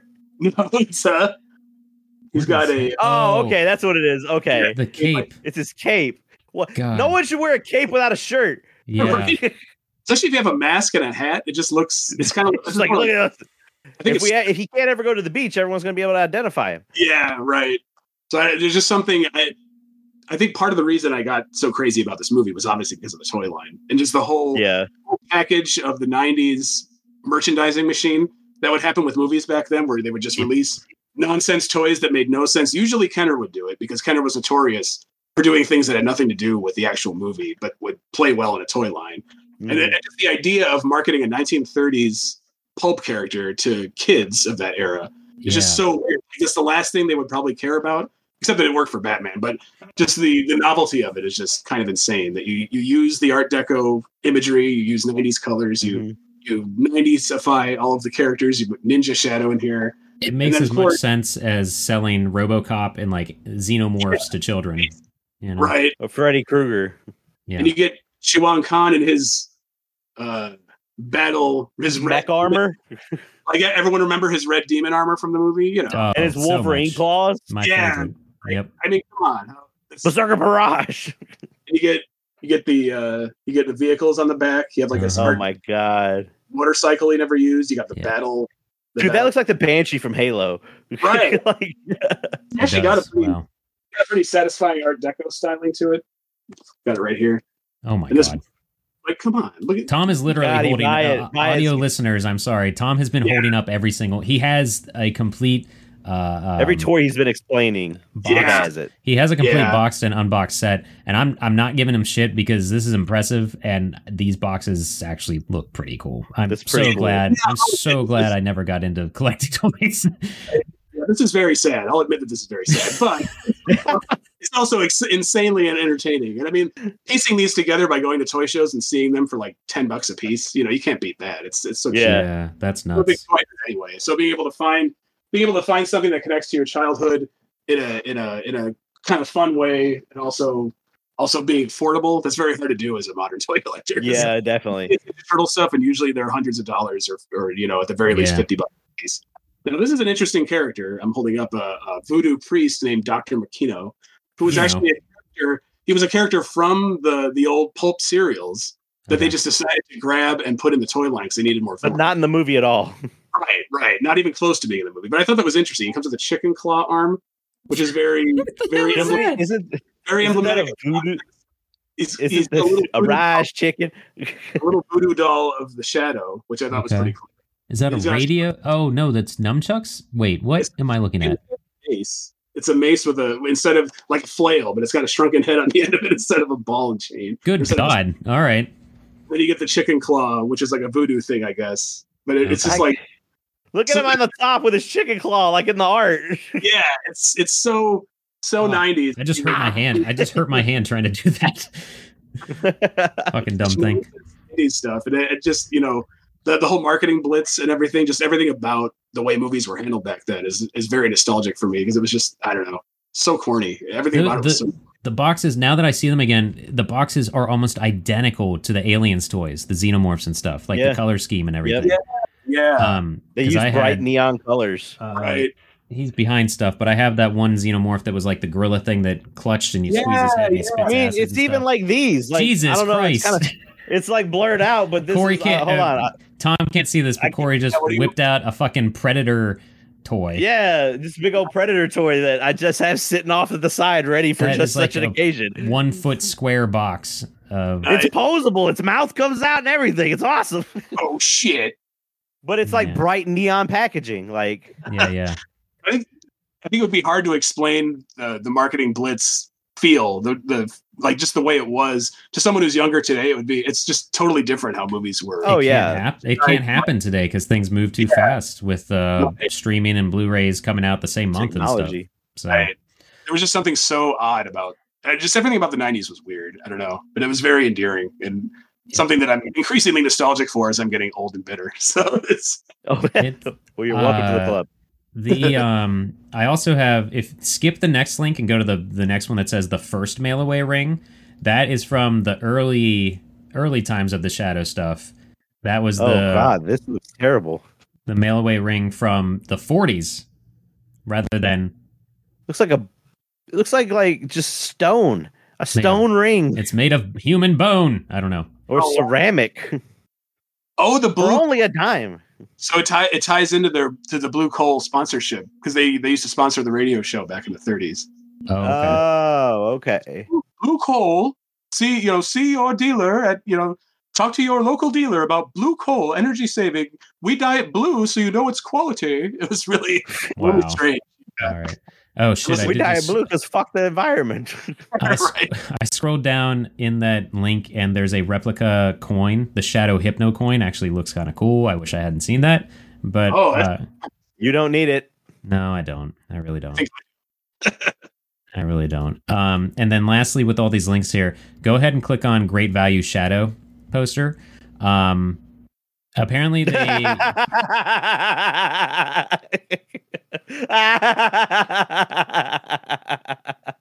what the fuck is this? I'll let I'll let It's great.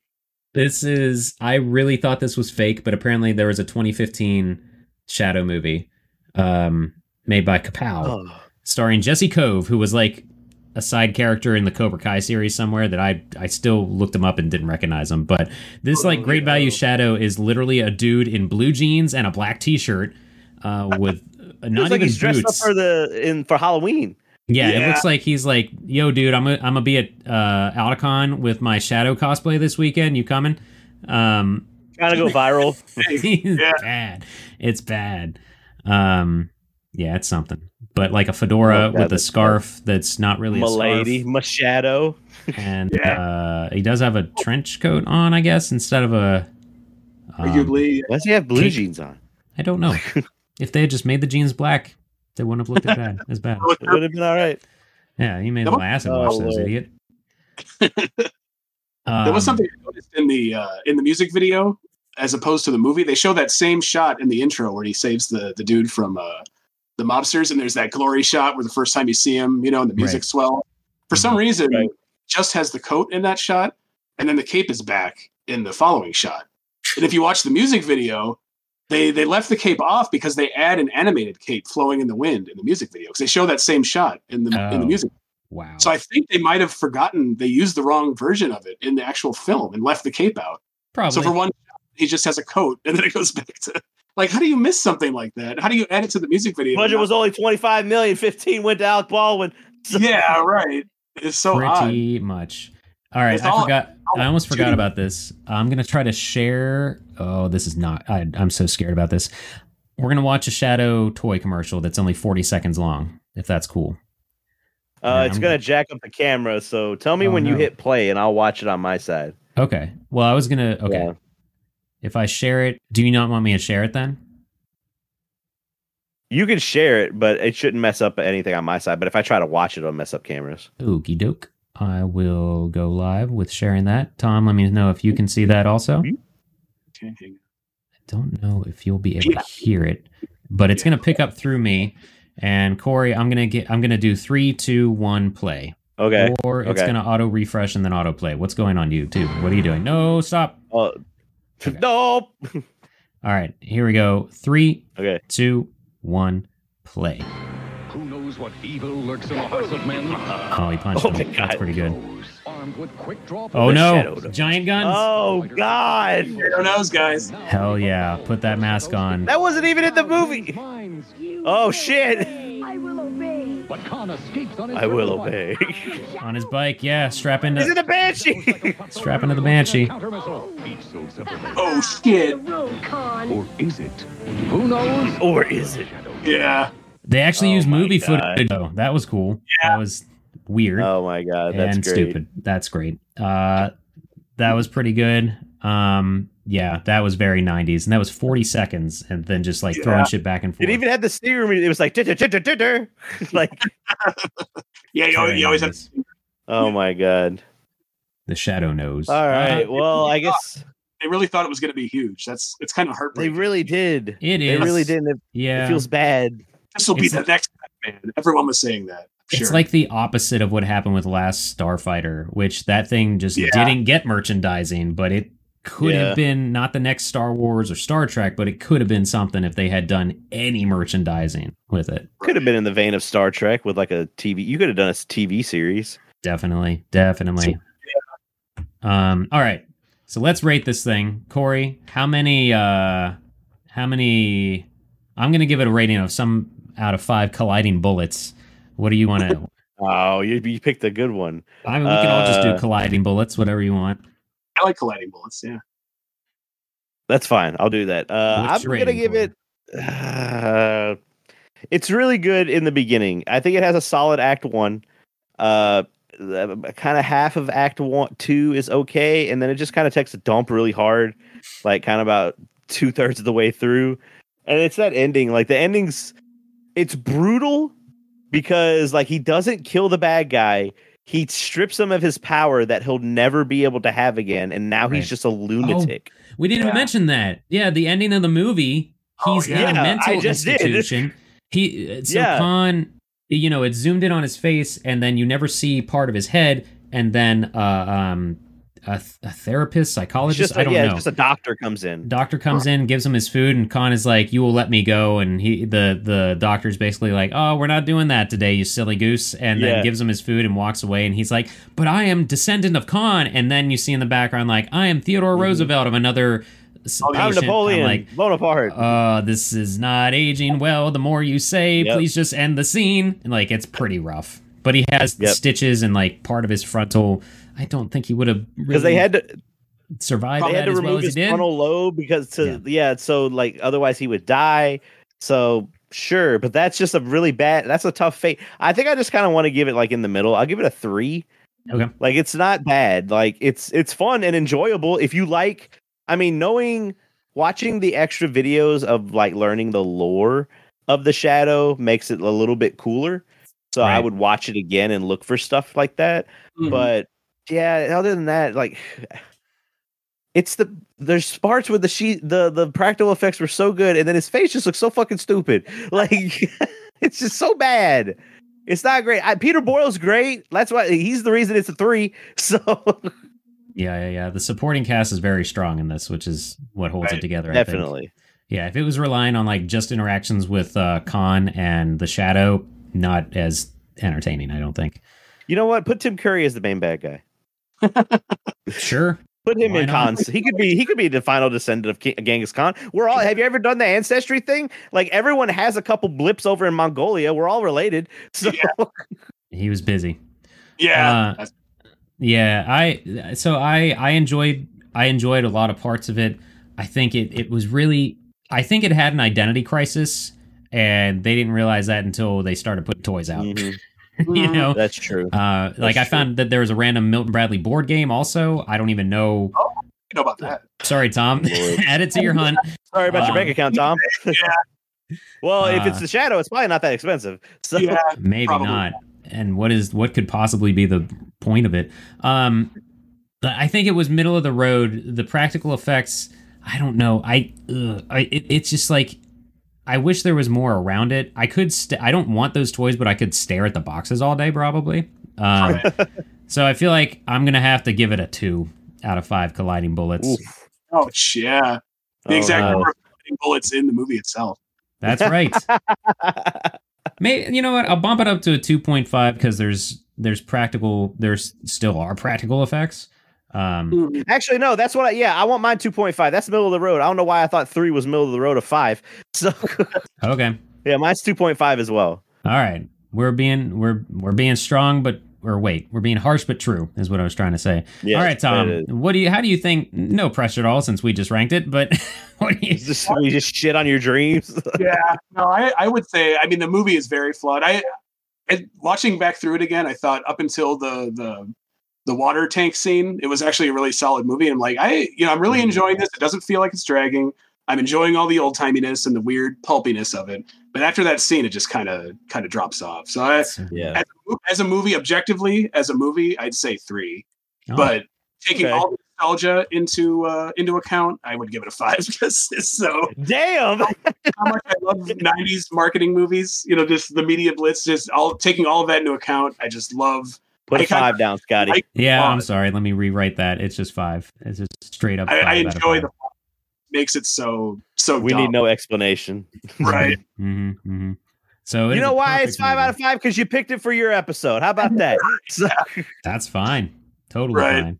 pretty Yeah, sure yeah, Graham yeah. gave that uh, police story a five out of five. Yeah. I mean, there's there's really no way I can I can say less than five when I've got two sets of the toys. I feel like that would be you have an open and unopened. Yeah, man. Not You're, you're kind of ingrained. Yeah. yeah, hundred percent lying to myself if I didn't give it a five. So yeah. That one guy that still owns stock in Kenner sponsored this episode of the Static Podcast. it's it's Tom. yeah, yeah. For you, Tony.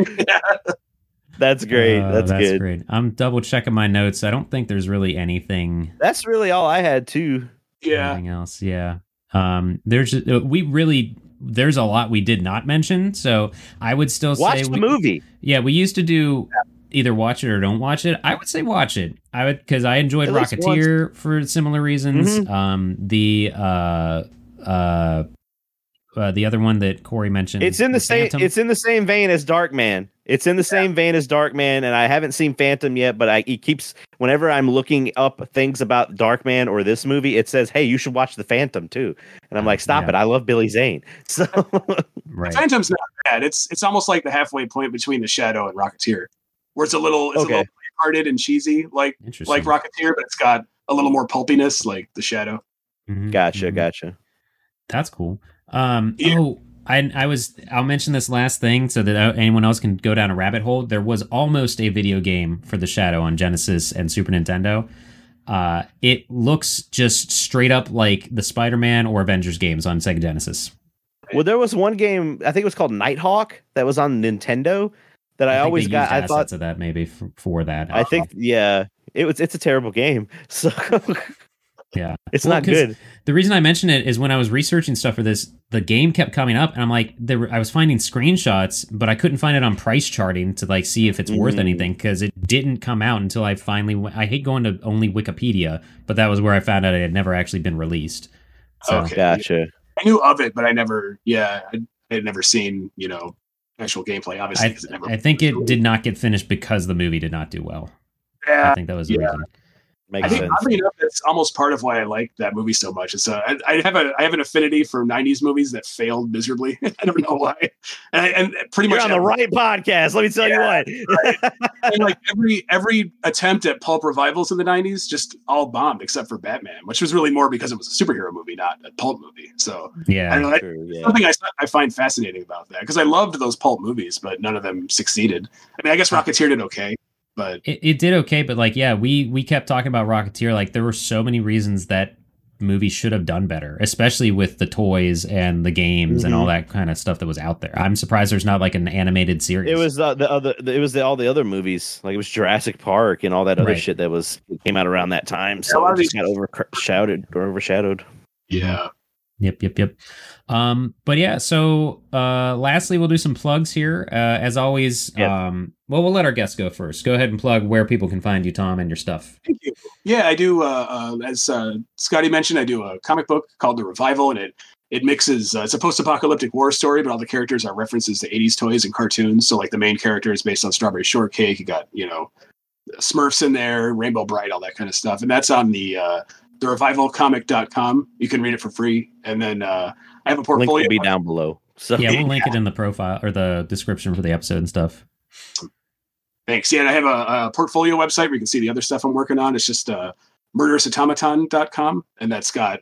I think you can link to the revival from there too, but it's also got information on some of the other projects I'm working on. And and I work for uh, Stern Pinball. We just uh, released a uh, Venom pinball machine, so that is pretty sweet. So Ooh, I nice. it's on the LCD screen for that game. So if if you guys are into pinball at all, go. I guess look for Venom. Go at- buy a pinball machine. yeah, go buy a pinball machine. They're like, they're like eight grand or something. It's no big deal. Yeah. Yeah, everyone that listens to our podcast has money. So Mhm, yeah. but yeah, you try to find those in arcades and bars and stuff, and give it a shot. And it's I'll be on the lookout. I travel a lot for work, and I try to go to barcades and stuff like that. So I'll, I'll be on for the lookout. anyone for anyone in the Chicago area. If you go to Logan Arcade, they should uh, they, they usually get the new uh, Stern releases, so you check it Does, out there. do you know Nice. does Galloping Ghost get them frequently enough or do you know that at all? I'm not sure if they get the new ones. I haven't been there in a while, so I'm not I'm not Yeah. totally sure if they stay current with their pinball machines. I think they do have some of the new ones, but something that's like just released, I'm not sure if they would have yet. But Gotcha, gotcha. Where was Last the time last he might have been there is when he, we saw him. So. I was gonna say, was that the last time you were there? Was when we were? Yeah. Nice. yeah, well, we'll be there soon. So yeah, we're gonna be rolling back in. Um, I do Oh, want to, yeah, and hopefully if schedules work out, we'll be able to actually spend more time at Galloping Ghosts and, and other Awesome. places. Um, uh, anything else though before we plug ourselves here? oh, no, that's it. And, and uh, thank you for having me. That was a lot of fun. Yeah, No, thanks for thank you coming being on. with- Uh, it was it was a lot of fun. We I, I said forever ago, and uh, I'll lead into our plugs here. We do for have a long time. September marathon coming up for Dreamcast. Used to be 24 hours. It's just going to be 12 hours this year because we We're old, started to listen to our bodies screaming at us.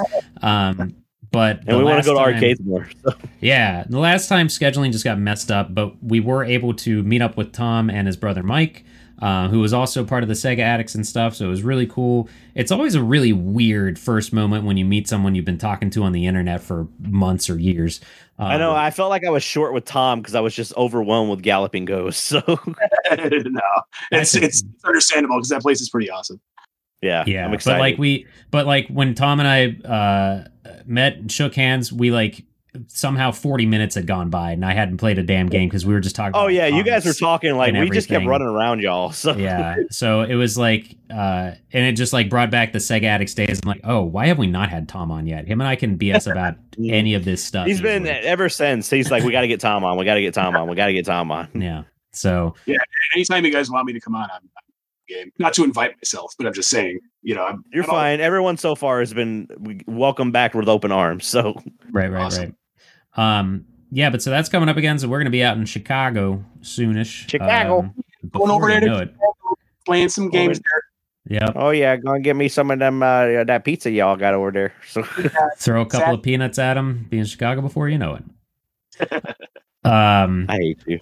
And I'll finish plugging my stuff, and then Corey can plug his stuff. But uh, I've done, I did a pickups video because I went to an anime convention recently, and also just kind of an update on my channel and everything. Uh, surprisingly cool anime convention. It has grown a lot, uh, which is you. A lot of the pictures were cool that you showed off. it's just it's expanded because it's it's really nice and without just talking about the video it basically used to be a convention that was like sponsored by oh this year it's by Funimation so everybody look at I don't even know what Yu-Gi-Oh or whatever their big anime is so that was everywhere but they've gotten Mhm. away from that so they can just have whatever so it's bigger now.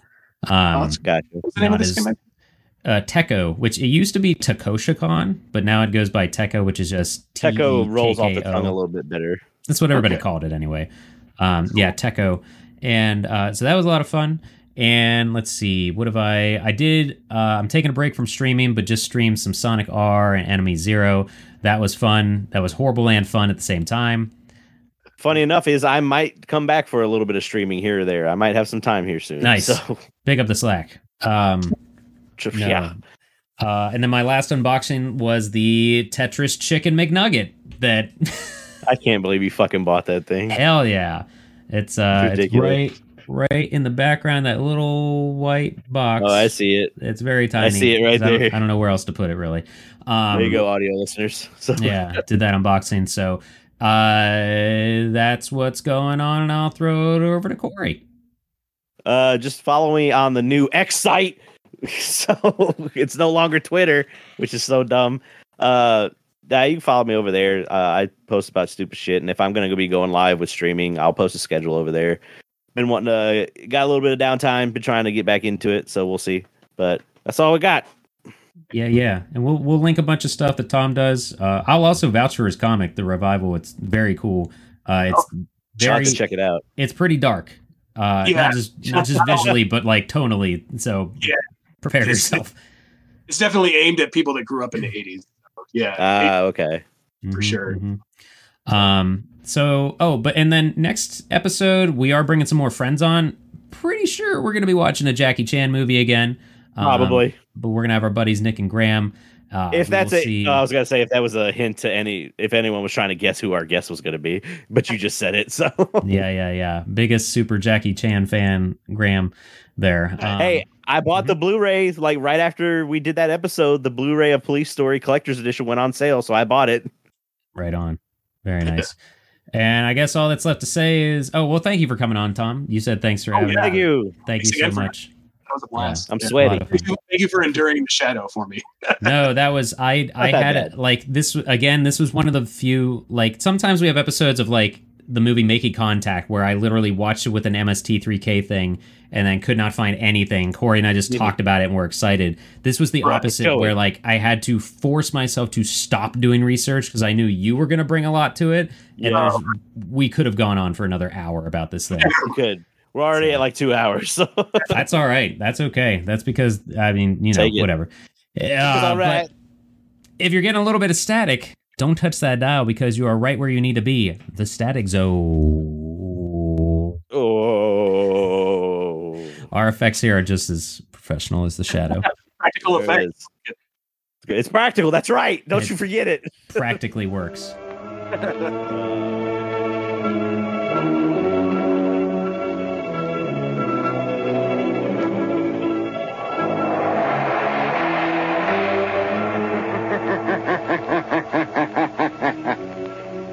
Who knows what evil lurks in the hearts of men? The shadow knows. Blue Coal presents The Shadow, a man of mystery who strikes terror in the very souls of sharpsters, lawbreakers, and criminals. He was consumed by evil. For as long as you can remember, you've struggled against your own black heart. Shoot through him. Every man pays a price for redemption. I'm not looking for redemption. You have no choice. But I will teach you to use your black shadow to fight evil. He became the Shadow. I didn't see anything. I swear. Dump him. Who's there? Did you think you'd get away with it? Did you think I wouldn't know? Now, when the world is in danger, Report. Police investigation of murder. Agent advises inquiry. who knows what powers stir in the night? Whatever you did, it's in the past. Join me. Inside you beats a heart of darkness. I do what I do to fight back the evil inside me, but some part of it is still there, waiting. Genghis Khan conquered half of the world in his lifetime. I intend to finish the job. And when the adventure begins, Activate the bomb. who knows where it will end? Alec Baldwin, John Lone, Penelope Ann Miller, and Tim Curry. Who knows what evil lurks in the hearts of men? The Shadow.